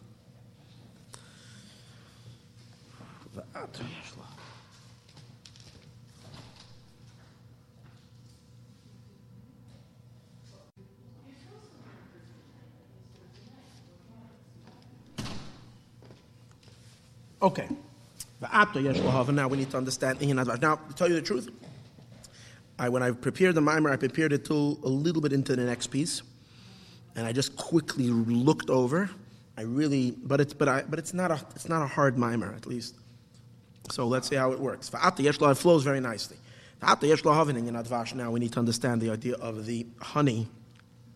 What does it mean, the land, the land that flows milk and honey? He named vash, the nature of honey, it serves as a preservative. It preserves the thing that you put into it. Sheyiskayim adavar yomim rabim. That whatever you put into honey, the, that, that, that entity should, should last for many days, ma'oid, a lot, a very long time. Bilti is kalkal klal. It shouldn't get yukulkul klal. It should not get ruined at all. From the way it was in the beginning when it was made, chazak It should remain strong as it is. Ubilti advash, and without the honey. From a passage of days and years, when you, a thing begins to like to, to like uh, to, to disintegrate, to, rot. Yispar, what is that rotting process? Yispar du chelke adalad yisoides. The, the, the four elements that are the parts that are what the thing is made out of composed of. Adavar that is in that in that entity. And they all go to being lost and to be being um, being and being like and being ruined. Each one goes back to its source. And that's the reason of the hefsid, of the ruining of that grain, tirkav, when it, when it, when it gets ruined. And the inanimate object also gets rusty. Even like, even a, do, even a domain. Tvua, for instance, um, uh, uh, like tvua, uh, um, grain, tirkav gets rotten, v'hadoimim, and, and, and inanimate stuff, they get, they get rusty, yisapesh, kedoimim b'chol chelke gufei adoimim, and all the various different types of the domim, of the inanimate, v'hatzomeach, and plant, v'hachai, and animal, yavoyu lahefsid v'kiloyan legamri. They get, they come to a state of hefsid, of being ruined, v'kiloyan legamri, they become completely disintegrated. Mitam because the 40 aside, the Rambam says, everything that's made up, composed of many things together, eventually has to separate.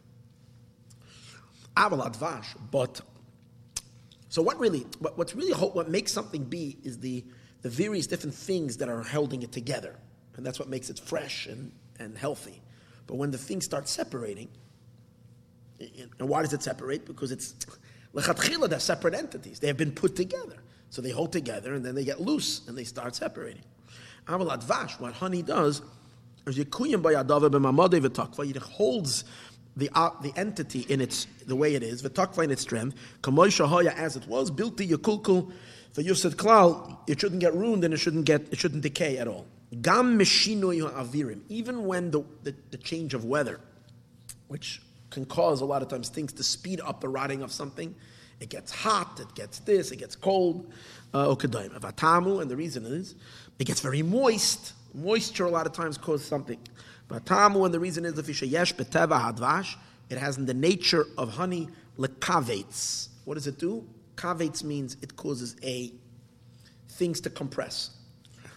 Rahainu lahatzmis ulahachvitz kol davar to cause something to become. How do you call it when something becomes kivutz? What's the right word for it? Good English word for that. A kivutz, a compression, a a contra, yeah, something like that. I'm looking for a. It's a better word for. Teva just like vinegar does that as well. Lahachvitz ulahatzmis. Kamashakasa bepaiskim. It's a halacha beyeredeya. Bekama duchta many places. Kamoi hordis the tamna bedufsha. There's this type of vegetable, I guess, that they would the tamna that was that was that was uh, soaked or was hidden bedufsha in, in in honey for it to keep it fresh. Ulafisha hu matzmis umachmitz umakavitz. Since it is matzmis umakavitz nikvetzu boyadalad yasoides. Since its nature is to to to, in other words, what's happening? The thing is loosening. It's loosening. It's beginning to separate from each. each the particles are beginning to to um, move away from each other. Since the the, na- the, the nature of davash is kivutz, that's what it's all about. It's, there's a certain gavura to it, as we're going to see soon, which causes a kivutz, a, a, compression of things coming together. So as a result of that, it keeps all the dalad yisaidis together. It keeps them healthy because they're all miskavats together. It doesn't let them be parade to separate. It doesn't let them each go their own way. Each one is like kind of returning back to its source. The water wants to go back into the water, the, the wind wants to go back into the wind. Each one would generally separate itself from the others, but the dvash is, is unifying them. And another thing, pulas advash.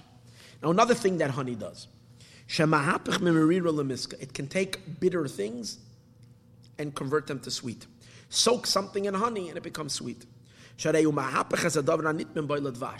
actually, we learned that in the other mimer. A tsnoin, a radish that you put into, into, into honey, you soak it. We learned that it's not pshat that there is a radish that has honey in it, but that the radish itself becomes a honey radish. It becomes a sweet radish. It has the ability to convert something. A very long time. If it's there for a very long time, it will convert whatever that substance into turn it into honey. Where do you have that in Yeridea? The Inyan hete ragle advarim shebedvash. Are you allowed to eat a bee? Is a bee kosher? No, a bee is an insect. It's not kosher. But a lot of times there are the little feet of the bees that's stuck in the honey. And you're allowed to eat it even though you're eating the, the honey, the bee, the bee, the bee legs. And the answer is, once it's in the honey, it's considered like it's honey. The honey converts it. So even though it's a treifa entity, you have no problem here because it's because it becomes when you have a chaticha, a, a piece of non-kosher meat or something that falls into honey, ayin ba'arosh periketzed mavarchin, look in Rosh that in honey that it might make it kosher without without sixty. So usually you need sixty times as much in the laws of kashrus, but here I didn't get a chance to look it up, so I can't tell you. That's the word, yeah. Okay. Ubetorah rachaim simen ratio dvav. Ubetorah deis simen pei aleph deis. Deos, there's different deos and what honey has. Honey has a specific effect on something. As you say, petrifies it. And, the, and all of this, mesibas hakivut sheyetch bedavash. It has to do with the power of kivuts. Since davash has the power of kivut, so it's interesting. On the one hand, we're, saying it preserves something and makes it stay. On the other hand, we have that we're saying it, it, it, it makes it stay, but then it converts it. So then it is, seems to be two opposite things. If it's, if it's keeping something intact, then it's keeping it intact. It, it turns it over. In other words, from the kibbutz itself, it's, it turns it into honey. How does that work? I don't get what, I don't understand the logic in that that first it preserves it, holds it together. But then when it's holding it together so so much, so then so then, then it should keep the four you say. I don't know. Vekaratamu, and the main reason is they the devash yesh gevura is gamkin. Generally, when we think about honey, it's sweet. Honey is very sweet. But the Rebbe is going to differentiate over here between the sweetness of honey and the sweetness of sugar. Sugar is chesed, it's pure sweet. Honey has a certain intensity to it. That's why we know that you can't give babies honey. It's very dangerous to give a baby honey. Babies are not supposed to have honey. They can have uh, uh, sugar, but they can't have honey. Um, uh, so because there's a there's there's a gavura to honey. Yesh gavuras gam. That's why we dafka Rosh Hashanah we sweeten with with uh, apple and honey we want to sweeten the judgments. We want to get the sweet, but the judgment should be sweet judgments. Hagam shu masak, even though it's sweet, it burns the heart. That's a sign that it's sweet. I'm not exactly sure. Gvurais? Uh, no, that's a sign that's not sweet. That's a sign that it's that's a sign that it has gevura to it. It burns the heart, whatever that means. For whom is? Because it is gevura, but it's sweet gevurais. That's why it's a sweet intense. Dahainu, even though it's gevura, but it's not gevura on the left side, it's the gevura of chesed. Because it's sweet. It's a chesed, but in chesed itself, there is mellow chesed and there is intense chesed. It's the gevura element of chesed. Gevura sheba chesed. Al came because it's chesed, but not chesed. It's chesed intense so the intensity of chesed wants to turn everything into sweetness. You know, sometimes a person is a very sweet person, and they're sweet. Okay, so they're sweet and they're nice. So they keep away from any fights or anybody. They're very. Sometimes someone is such a good guy, such a sweet guy, that he can't stand that someone is, is harsh. And he takes the harshness of that other person and turns it into sweet. It's a different type of a sweet guy. This person is intensely sweet, and the other person is mellow sweet. One only has chesed shebechesed, the one has one has gevur shebechesed. He fights. He's very very for chesed, for kindness. It's like an intensity in the chesed. Uh, with his power and with his strength, who matzmis umakaves, he contracts. Ki b'chenes gevuros uatzimtzum va'akibus ba'atzmus. What is gevura? Since what's Gevura? Gevura, Gevura is contraction. Chesed is, is, is, is diffusement and, and expansion. And Gevura is, and Gevura is contraction.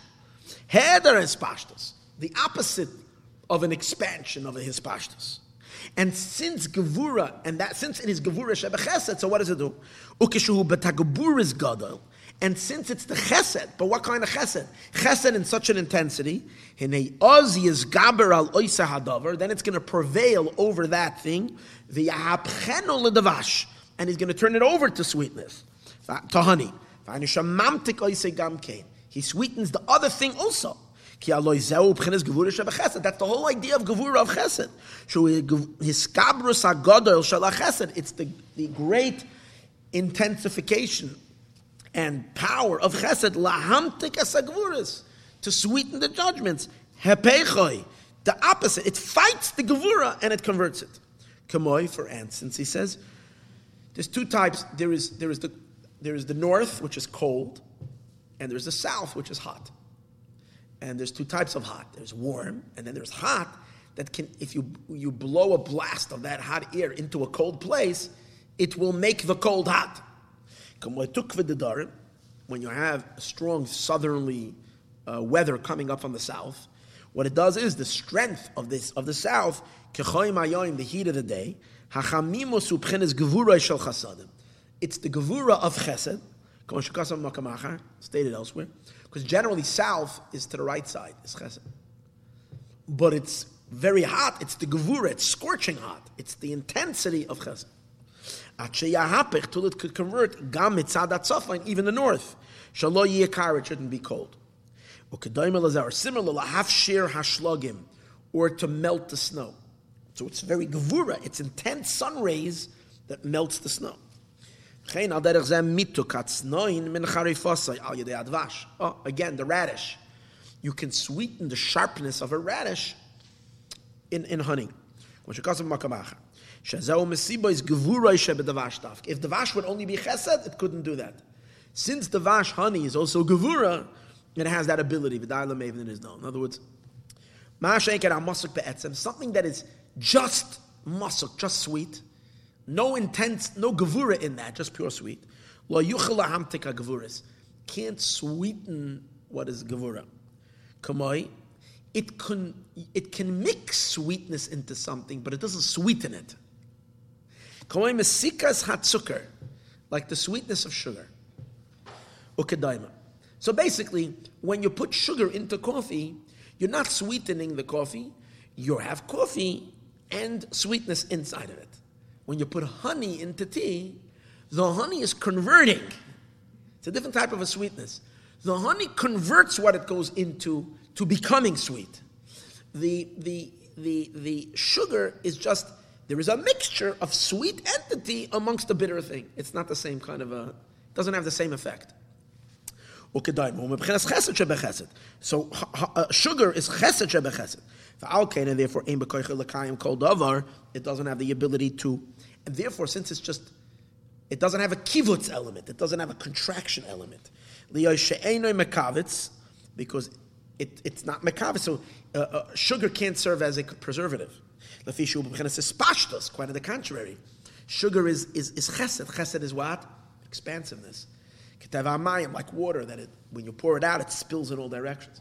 So if you, if you soak something in sugar, it's not going to cause the thing to remain intact because it's not going to concentrate it. It's going to allow it to, yeah. Gam hold on. Uh, yeah. For sure it cannot, doesn't have the ability to, to sweeten the opposite. And all go to one reason, as we said earlier, because of the power of Gavura of it, And the Nimshal, uh, this applies to Yuvan Lamaila, will be understood above. Because we say, hear this. We said before that after Mashiach comes, we're going to be nursing milk. And we're going to have such giluyim of the Abishter. What might happen? So we say in the davening, we say, Atanafachta you blew the neshama into my body. But then we add a very important word, Va'ata mishamra bikirbi. You guard the neshama inside of me. What does it mean to guard the neshama? What does it to guard the neshama? Because we said earlier, what's the nature of everything? Everything wants to go back to its shirish. So where does the neshama want to go? The neshama will arois flein. The neshama will tzidike. V'ata meshamra b'kir b'yesh lava ma hutzrich l'shoymer. Why does he need? Uh, Abrish has to stand as a shoymer. What, what's the shmira? Lishmar nefesh beguf. Why does he have to be shoymer the nefesh? He has to guard the nefesh, the soul in the body. In you know the idea is lefisha al yedei of the ema canal. Because as a result, after Mashiach, we're going to need the special shmira. Why? Because once we're going to start nursing this delicious milk from the Shechina, in which the Shechina is going to give us that milk, Higdil Havaya. there's going to be such a expansiveness in the Havaya, which is the transcendental light of the Abishter that utterly transcends time and space. Pidish beknesses Yisrael, yeah, hear these words, it's the most beautiful words I've ever seen. In Knesses Yisrael, yeah, moichin v'asagois neflois. And Knesses Yisrael is going to have such moichin and such unbelievable apprehension of the divine. B'havaya in Havaya, b'dugmas Havaya hamiti shalamayla b'atzilus, similar to the Avaya as he is above in Atzilus. Sharei Nemar, as it says, V'yolda Zachar, will give birth to a male. A male is a strong birth of a powerful Avaya. That's what it means. V'yolda Zachar is that the baby that's going to be born Isha Kisazriya, which as we said earlier, is us producing this baby, V'yolda, who are we going to give birth to? A Zachar, a male. That means that the light of Mashiach that we're going to produce is going to be similar to who? To our, the baby is going to look like the father.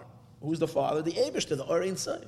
And the Giloi down here is going to be the same like the Giloi up there. Such an unbelievable Giloi.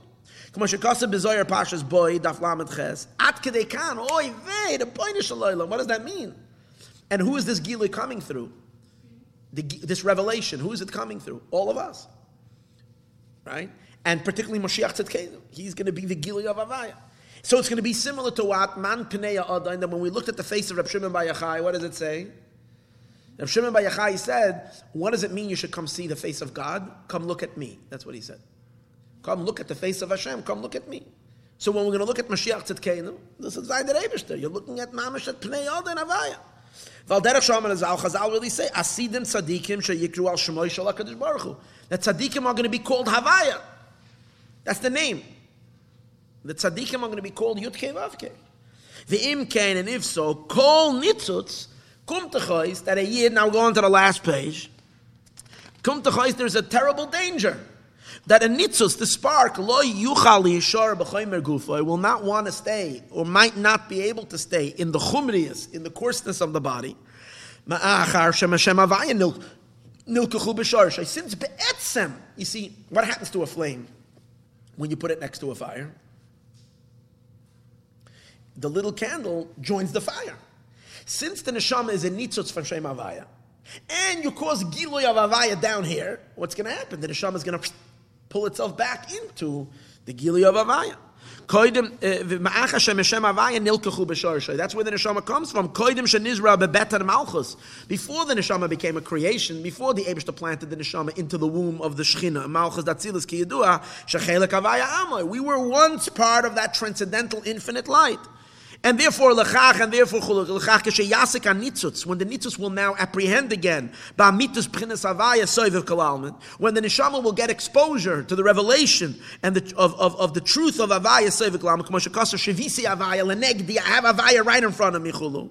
V'hainu be'eis hagilu yagodos, at the time of that great revelation, p'chinas leda, at the time of the birth, kenis kaliel, ubefrat, and particularly after the birth, after the two years of nursing. Kishayigda, when Mashiach is going to start teaching us Torah, and Mashiach is going to start opening our neshamas. Kishayagdal al yedei yanikas b'chines chalav through the, the, the, the, the drinking of the milk canal. Muchrich adavar, it might cause shayufshit megashmi is gufoy, that we're going to just, you know, pop out of the body. B'pchinas mesiras nefesh mamish, with total mesiras nefesh, machmes arivus mesikus, because of that pleasantness and sweetness. Sharav hisik shorsha atzmi a person saw and apprehended his essential shirish, commercial shaleves alel, like a flame that's reconnecting into its source. Va'az nikris kala, and then we're called a kala. What was one of the pirushim of kala? Kol sanafshi. It's the kala is called kala because she expires. The word kala comes from the word expiration. All neshamas might expire back into the Abishter mamish. Ah, so now she needs to be named Kala for another reason. What's the other name? Kala. Kala means Kala means a prison. The Abishta has to lock the neshama in the in the prison of the body and not let it go out. So now comes the second pirush of Kala. You, you, blew it into me. You blew the neshama in, but you're going to guard the neshama. Bilti tipared menaguf. That the neshama should not escape the body legamra. There's also the reason which it says in the brachas and pashtas b'chukoyse, it says v'loy sigal nafshi eschem. My my my my my soul will not will not not reject you. will not be disgusted by you. So the the Mafarshim ask, God is promising after Mashiach is going to give such light. What does he have to say? I'm not going to reject you. Why should he be rejected? The answer is the nefesh, the soul, will not reject the body, will not push it away and say, I don't. That's the bracha. Because under such godly revelation, it's possible the neshama will like, ah. So, uh, we won't allow, we don't want the neshama to escape into the source from where the soul has been excavated. The inyan shimur And what's this protection? It's through the honey. That the supernal land flows milk and honey, gamke. What does that mean? See, the milk comes from the chesed, comes from that powerful revelation, chesed. The honey is also going to flow. That's the gevura. And what will it do? To preserve the spark and to cause the spark to be concentrated and contract, not allowing the natural tendency of the spark to like expand into, it will force that nitzutz, sheyaskayim, it will compel rather than force compel the nitzutz sheyiskayim b'chumroi that it should remain in its corporal body, law yuchlal it should not expire. Ubir davar and the explanation of this. Yuvan al derech dugma mamasha anuroyim. We see from literally a dugma, we can find this in our life. But derech dugma, the Alter Rebbe can give you an example like this because he experienced this. Him and the malach, him and his buddies him and those tzaddikim, they, they, they constantly were in danger of these, of these situations. It's like he's trying to explain this to us that, oh, you, you ever feel such kind of in the Abishter that you're ready to like expire and lose yourself? Oh, so what, what do you do then? Oh, so the devil. So kakasha. Tach but nefesh lis anig al Hashem when a nefesh wants to delight in the Abishter barivus in in pleasantness, umesikos and sweetness, at kol samamish until it's ready to expire. Literally, but tzaddikim agdoilim by the great tzaddikim kidu as it is known. How do you get the nefesh to be to be maskim, to uh, to come back in a body? Rav Michal Zlotchever was once walking around, and his and they and they heard him saying that whatever I needed to accomplish in this world, I already accomplished, and I'm ready, something like that. I'm ready. He's in the Shama was ready bursting to get out of the body. He was ready to go. Suddenly, at that moment, his son walked in with his little children. Son was a, and suddenly, there's kind of in the Eneklach, and he realized that he, he's needed for the grandchildren or for the children. Like he's kind of, for them, he should stay down here. So then he regretted it, and he asked the uh, first he davened to the Abish. He davened to the Abish that he should be that he should have that he should leave this world already. But then when his child came in, he, he pulled it back, and he said no I, because he felt that he should live for them. Then later, when he came to the Baal Shem Tov, he was already a chassid from the Baal Shem Tov. When he came to the Baal Shem Tov, the Baal Shem Tov said to him, "It's a shame that you davened and, and you and you pulled it back, because if the Abishter gave you life, you would have continued living, and you wouldn't have. Mishamayim, once they gave you, you would have lived. He would have not taken you. But he said you could have lived abayas valia. You could have lived down here and up there at the same time. I don't know why I'm telling the story. It's not even so so perfect for this inyan, but this is the story that I was thinking. I remember something about that you could have lived both in that world, Abayas Vali, you could have lived here and in the attic at the same time on both floors. Now that you, you said no, so you're gonna you remain living down here. But Rabbi Michal Zlotchev, in the end of his life, it, people knew that Shalashuddha's time he was in a complete different zone, and they always watched him on Shalashuddha's because they knew that they needed to have a shimer. It was always. Um, it was always like a danger, and people they knew that and one one week, whatever, she was on, is no one was there, and his daughter walked in, and she heard him walking and saying, "Bahu zmana," something in, in lashon hazoyar. In this time of Raiva Daraivin, uh, Moshe Rabbeinu was nostalgic. And this time he was like walking and he was on fire. His face was on fire. And he was saying that in this time of Dvekos, of such godly revelation, is when Moshe was nostalgic. His daughter ran and screamed, help, and, and had quickly her sons come run, her brothers coming to try to like do something to keep her father here. Too late. They came in, and he, he, had, uh, he had already lost. He, he, he basically took off. He passed away. So these were tzaddikim, and they passed away from, they could pass away from Klois Nefesh. But in any case, How does it come back into the body? It says in Zohar, It's like this idea that the are ready to leave and they go back. Oh, the only way to tempt a neshama to stay down in this world when it wants to leave is that the neshama realizes that there's something better than the, the spiritual delights of the world to come, and that is to do a mitzvah in the physical body. Because even though the experiences over here are so constricted, but the truth is the godliness of a mitzvah is higher than all the experiences. From the delight and pleasure that she gets when she's outside of a body. There's something much greater in being able to put on tefillin and being able to give tzedakah. Chazal say, It is it is better one hour of tshuva ma'asim tovim olam from all the life of the world to come. And like it also says, tachas.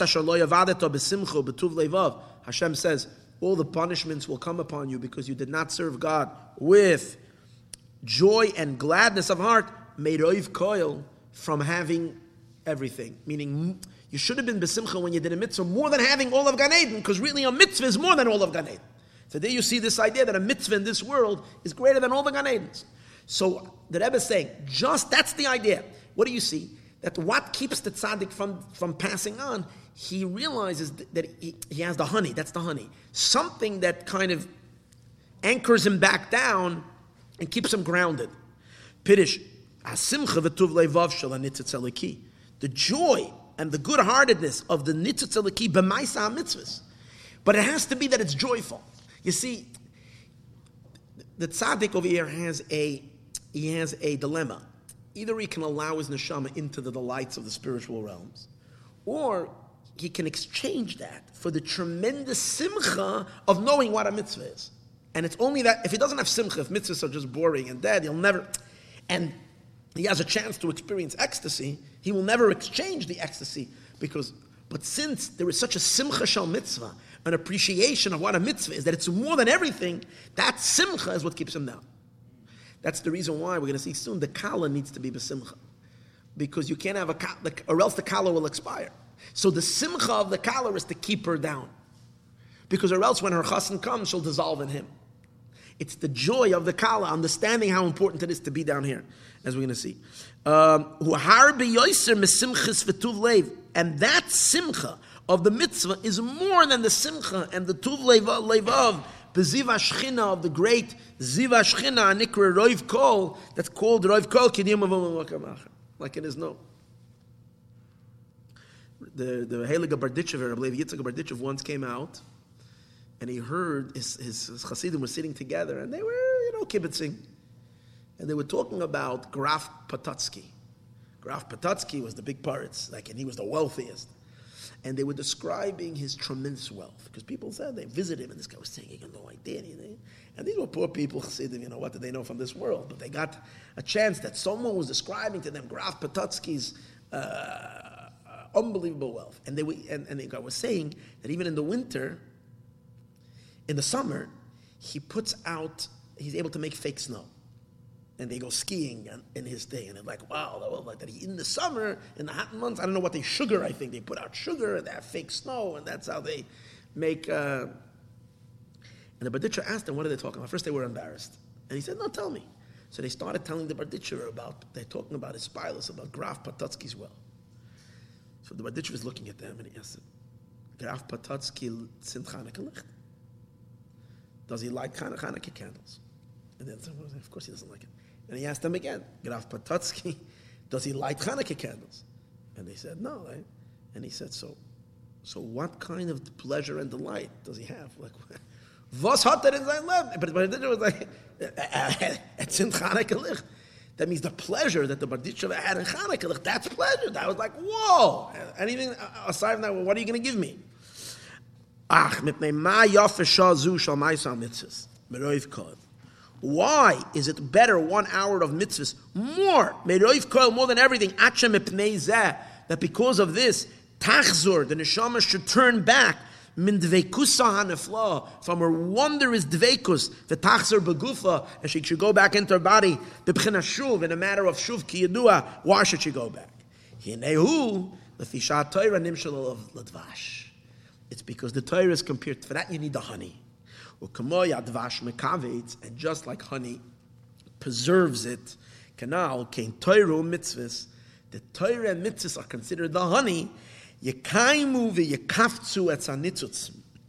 They, they sustain and contract the spark, lios nishmar, to be protected, umiskayim begufoy, and remain in the body, yamim rabim many days.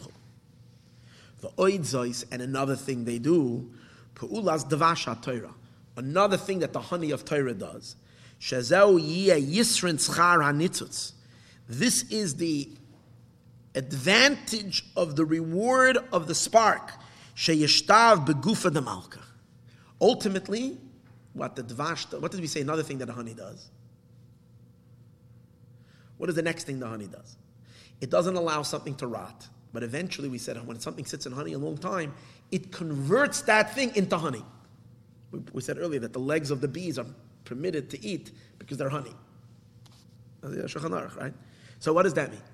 So the Rebbe is saying like this: marinating in Torah mitzvahs is actually going to turn the person himself into Torah mitzvahs, and Torah mitzvahs is the body of the king.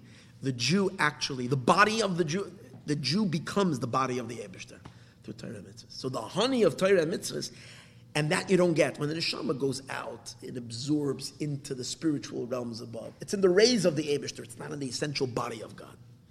But through Torah and mitzvahs, it marinates literally. If you let it there, if you soak a person in Torah and mitzvahs, the person himself becomes completely converted into Abishter. That's a pretty neat idea.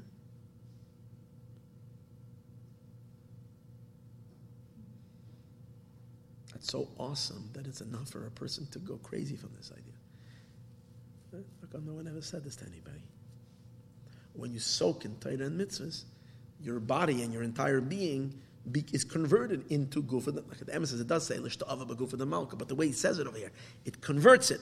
Sheyishtav begufa the malka. It's similar to the idea of Michael Makriv Neshamas. Michael is makriv the neshamas of tzaddikim on the mizbeach. But what's the difference? But didn't we say that, that we don't want that? We don't want the neshama to. Nah, here's the thing. It's not through escaping the body. It's with the body. The neshama and the body become completely ein zach with the Eberster. One thing with the Eberster. They become totally one with the true avaya nikra gufa, the of the body of the king. Va'az tikra, once the neshama is converted to become the body of the king, then Yidden are called Achai Vereya, his brothers. Literally, the Jews are the because what's a brother? A brother is the same, your flesh and blood. They come from the same father and mother. Yidden, Yidden are called the Abish's brother and the Abish's friends. Oyachoisi, or we're called his sister. And that's only after soaking in Torah mitzvahs. In Olam Haba, we're called Hashem's child. We're called Nikra Brata, the Malka is called the daughter. So a daughter represents she's in a lower level. A brother means you're in the same level as the Abishter. Through Torah and mitzvahs, a yid becomes this Achai the Abishter's brother, a twin brother, a sister. And this is the meaning Sha'ata Mishamra. You you watched the Neshama in me. The Yuvin, it's understood. Sha'ashimur, whenever you're guarding something, You hear what's going on over here? When someone is when someone you say ata nefachtabi v'ata meshamra b'kirbi. So he's saying that the one who's blowing is the level of the breath that's coming from the blower, but the one that's guarding, the guarding, because from the blowing itself, what might happen to the breath that he blew in? The breath might escape and go back. The power to guard the breath, that the breath should not leave, is from a higher power than from where the blowing comes from. The va'ata meshamra is higher than the va'ata nefachta. V'dai lemev. V'ato yivin, and now we'll understand inyan simchas chasen v'kala. We'll understand the great joy of chasen v'kala. B'yois. Ki al yedei advash the Torah mitzvahs eino nikris kala ela. Through the honey of Torah mitzvahs, we are not called kala anymore. Kala means expiring. We don't expire into him. Kela, kela means locked in the body. Kind of the Torah mitzvahs lock the neshama, but a good locking. We're locked in our bodies. Lashon meniya ve'ikov. It's holding back. It's holding her back from going out of her body. But the nitzutz is stuck, so to speak, in the chaymer because they lekaima mitzvahs. But hold it. But but, but but but but but that's a negative thing. The neshama wants to go out. Oh, that's why you have to have simchas kala. The joy of the kala is a appreciation of how amazing it is that she's in a body. In other words, the joy is for her. She needs to appreciate the mile and the quality of mitzvahs for her to stay down here and not escape into the ecstasy of the divine experience. So, in order for the kala to be a kala, to re- retain her identity, she must have simchas kala. ועל דרך זה, כן, דרך זה יובן המדרש, סעיף שיר השיר מהפסק, חברים מקשיבים לקולך השמיעני. In Shir Hashim, the Medrash says on the pasuk, the friends are, which refers to the malachim, they're listening to our voice, the lekalecha to your voice of Yidden when they're learning Torah Shmieni. I don't know what it says there in the Medrash because I didn't look up the Medrash. This is the joy of the kala. Shetismach b'mitzvahs. That the kala should rejoice in the mitzvahs betuv leivav with such a enjoy great heart har more than all the ecstasies of Gan Eden. So again, we have to make the kala happy. That means you have to have an appreciation of how great Torah and mitzvahs is in this world that your neshama should want to stay here and not want to leave in the great giluyim. The chassan also needs simcha because if the chassan doesn't have joy, he, he the nature of the chassan is to stay the Ebershter would be to not reveal himself down here, but to stay in his hidden state. Like we said before, a person, when they're not happy, they keep private. But when they're happy, they, they love to reveal and to connect. Joy makes you connect to people and so on and so on. So the Ebershter needs joy, fakir. The Ebershter simcha is for, for HaKadosh Baruch Hu, the simcha is for him to be mispashet, for him to expand. For the Kala, the simcha is for her to contract. Understand the difference? It's too, the joy has an opposite effect on the chassan and on the kala. On the chassan, the, the joy is causing him to open up, to expand. By the kala, the joy is for her to contract, stay in the body, or else she, her natural state is. So everybody, the joy is doing the opposite of what their nature is. Is that what's happening? But the Abishter, his nature is to recoil into himself. So the, the joy comes to break that nature and cause him to go down, to expand, reveal himself to us. The Kala, her nature is to leave herself and be included higher. And therefore, the joy causes the breaking of that nature that she should return to herself. In each one, the Simcha breaks their essential nature. This is an amazing oiftum. We've explained, seen from what we explained earlier, the Masha Tishmar HaNitzutz Begufa. This that the Nitzutz remains guarded in the body because it appreciates a much higher level of the divine. Much higher than the level of the nitzutz. Um, and even more than the nitzutz's fulfillment that it's going to have when she has kaloisa nefesh, because she realizes there's something greater in the body down here. Even if she has mesiris nefesh, she realizes something even greater in the body.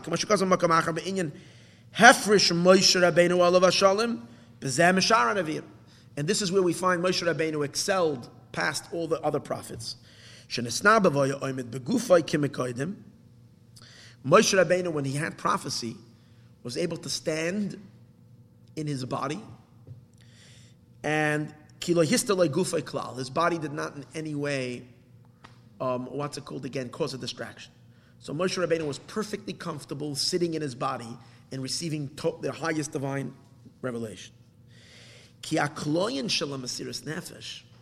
Because what causes, but other Nevi'im, as soon as they had prophecy, they kind of left their bodies. That's why their bodies fell to the ground and they had convulsions and they kind of entered into a, like a, into a, um, a, a trance. And their bodies were knocked out. But by Moshe Rabbeinu, he was fully, fully, fully, fully in his body when he had, why? He says, Ki akaloyin shalom asiris nefesh. When we say a, nitzutz is, is, is kiloyin, it's expiring, is only because it feels, it feels disconnected in the body. And therefore it's sensing the light, it wants to run away from the body. But if the body is completely not a block for the light, so where does it have to run? It experiences every, the body is totally transparent. The body is completely like, like, like, a, like a glass. So why does it have to get? Ex- it doesn't want to run away because it's like fully. In, the body is fully in tune with the revelation, right? It's because the darkness of the chaymer tzarich laf shita. You have to remove it. Uh, yeah. Aber bei Moshe, bei Moshe. The Shechina spoke from his throat, from his physical, his, his physical vocal cords were so clean and pure and so unified. V'zeu gam kein madraige the ayel v'nofik b'nishamas. Ulekach, I know what that means. Ulekach zen nikram b'shem simchas kala. This is the joy of the kala.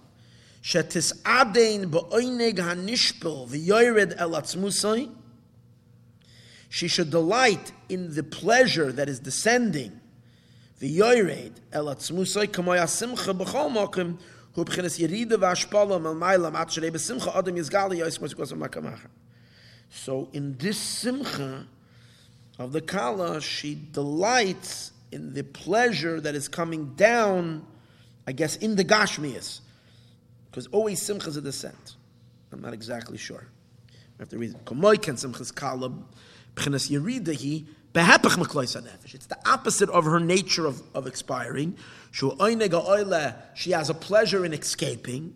And her simcha is a descending pleasure, a descending uh, joy. Now we have to make a simcha for the chasen as well. What's the simcha of the Ebishter? Kiksiv, it says, Kemara even sapir, the muskise, like the appearance of a sapphire stone is the appearance of the throne. V'niske b'Zohar, it's stated in Zohar, the, the, the Malchus al Malchus, the lower world, legaba alma compared to the upper world, the tchura kahai even tova is like a is like a, a, a gem, like a like a like a fine stone, which which sparkles. But it's like a mirror, like a, you look into a stone, a sparkling stone. It's like a mirror. It's reflecting.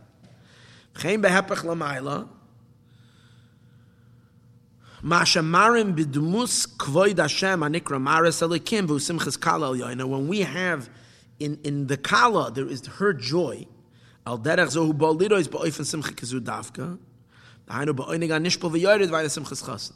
So what's happening is like this. As a result of the simcha of the kala to stay down in the body, so the, what he's basically saying is that the Abishter is, and the chasen and kala above like a, like a person looking in the mirror. So the same image he sees over there is really a reflection of him. So what I'm getting over here is something like the idea that when there's an Esarusa de Latata and there's tremendous simcha that we have in keeping our neshamas grounded down here, that causes the Abish to simcha as well up there to also descend, to descend downward. When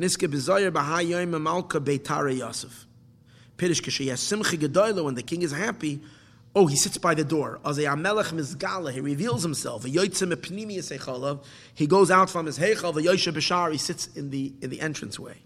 That everybody can see him. Afilu ani nivze, Even a poor, a poor, destitute poor man can see the king. So the fact that our lowly world will be able to perceive God, when Mashiach will come, has to do with the Abish, this tremendous simcha that he's revealing himself even to the lowest of places. And this will also be a simcha, He reveal all the secrets on Achmadim when, when a person is happy. Not only does he reveal himself, but he reveals all his treasures. Uh, and he also praises himself with them. He lets everybody see, and everybody should see how, how great and how, how valuable his stuff are, that he can reveal them. Uke'inyan is similar to Achashverosh. He displayed all of his wealth. When did Achashverosh do that? When he sat three years and he was in a good mood, he revealed his wealth. When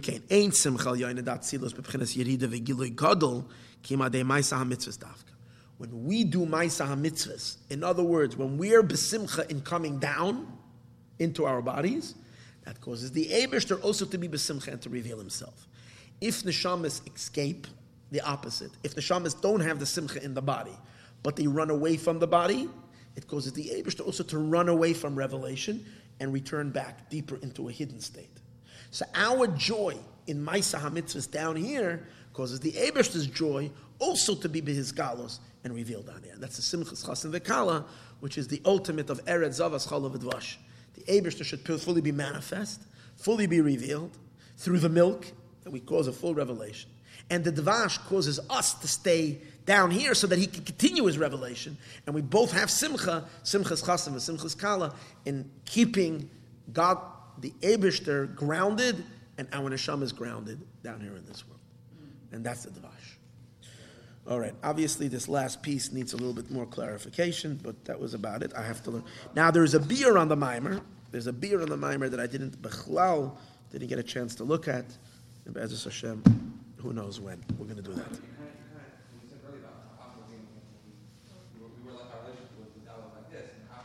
He turned it around. Yeah, yeah, yeah. That's right. It unifies it together. Burech Hashem. Okay. Thank God we have such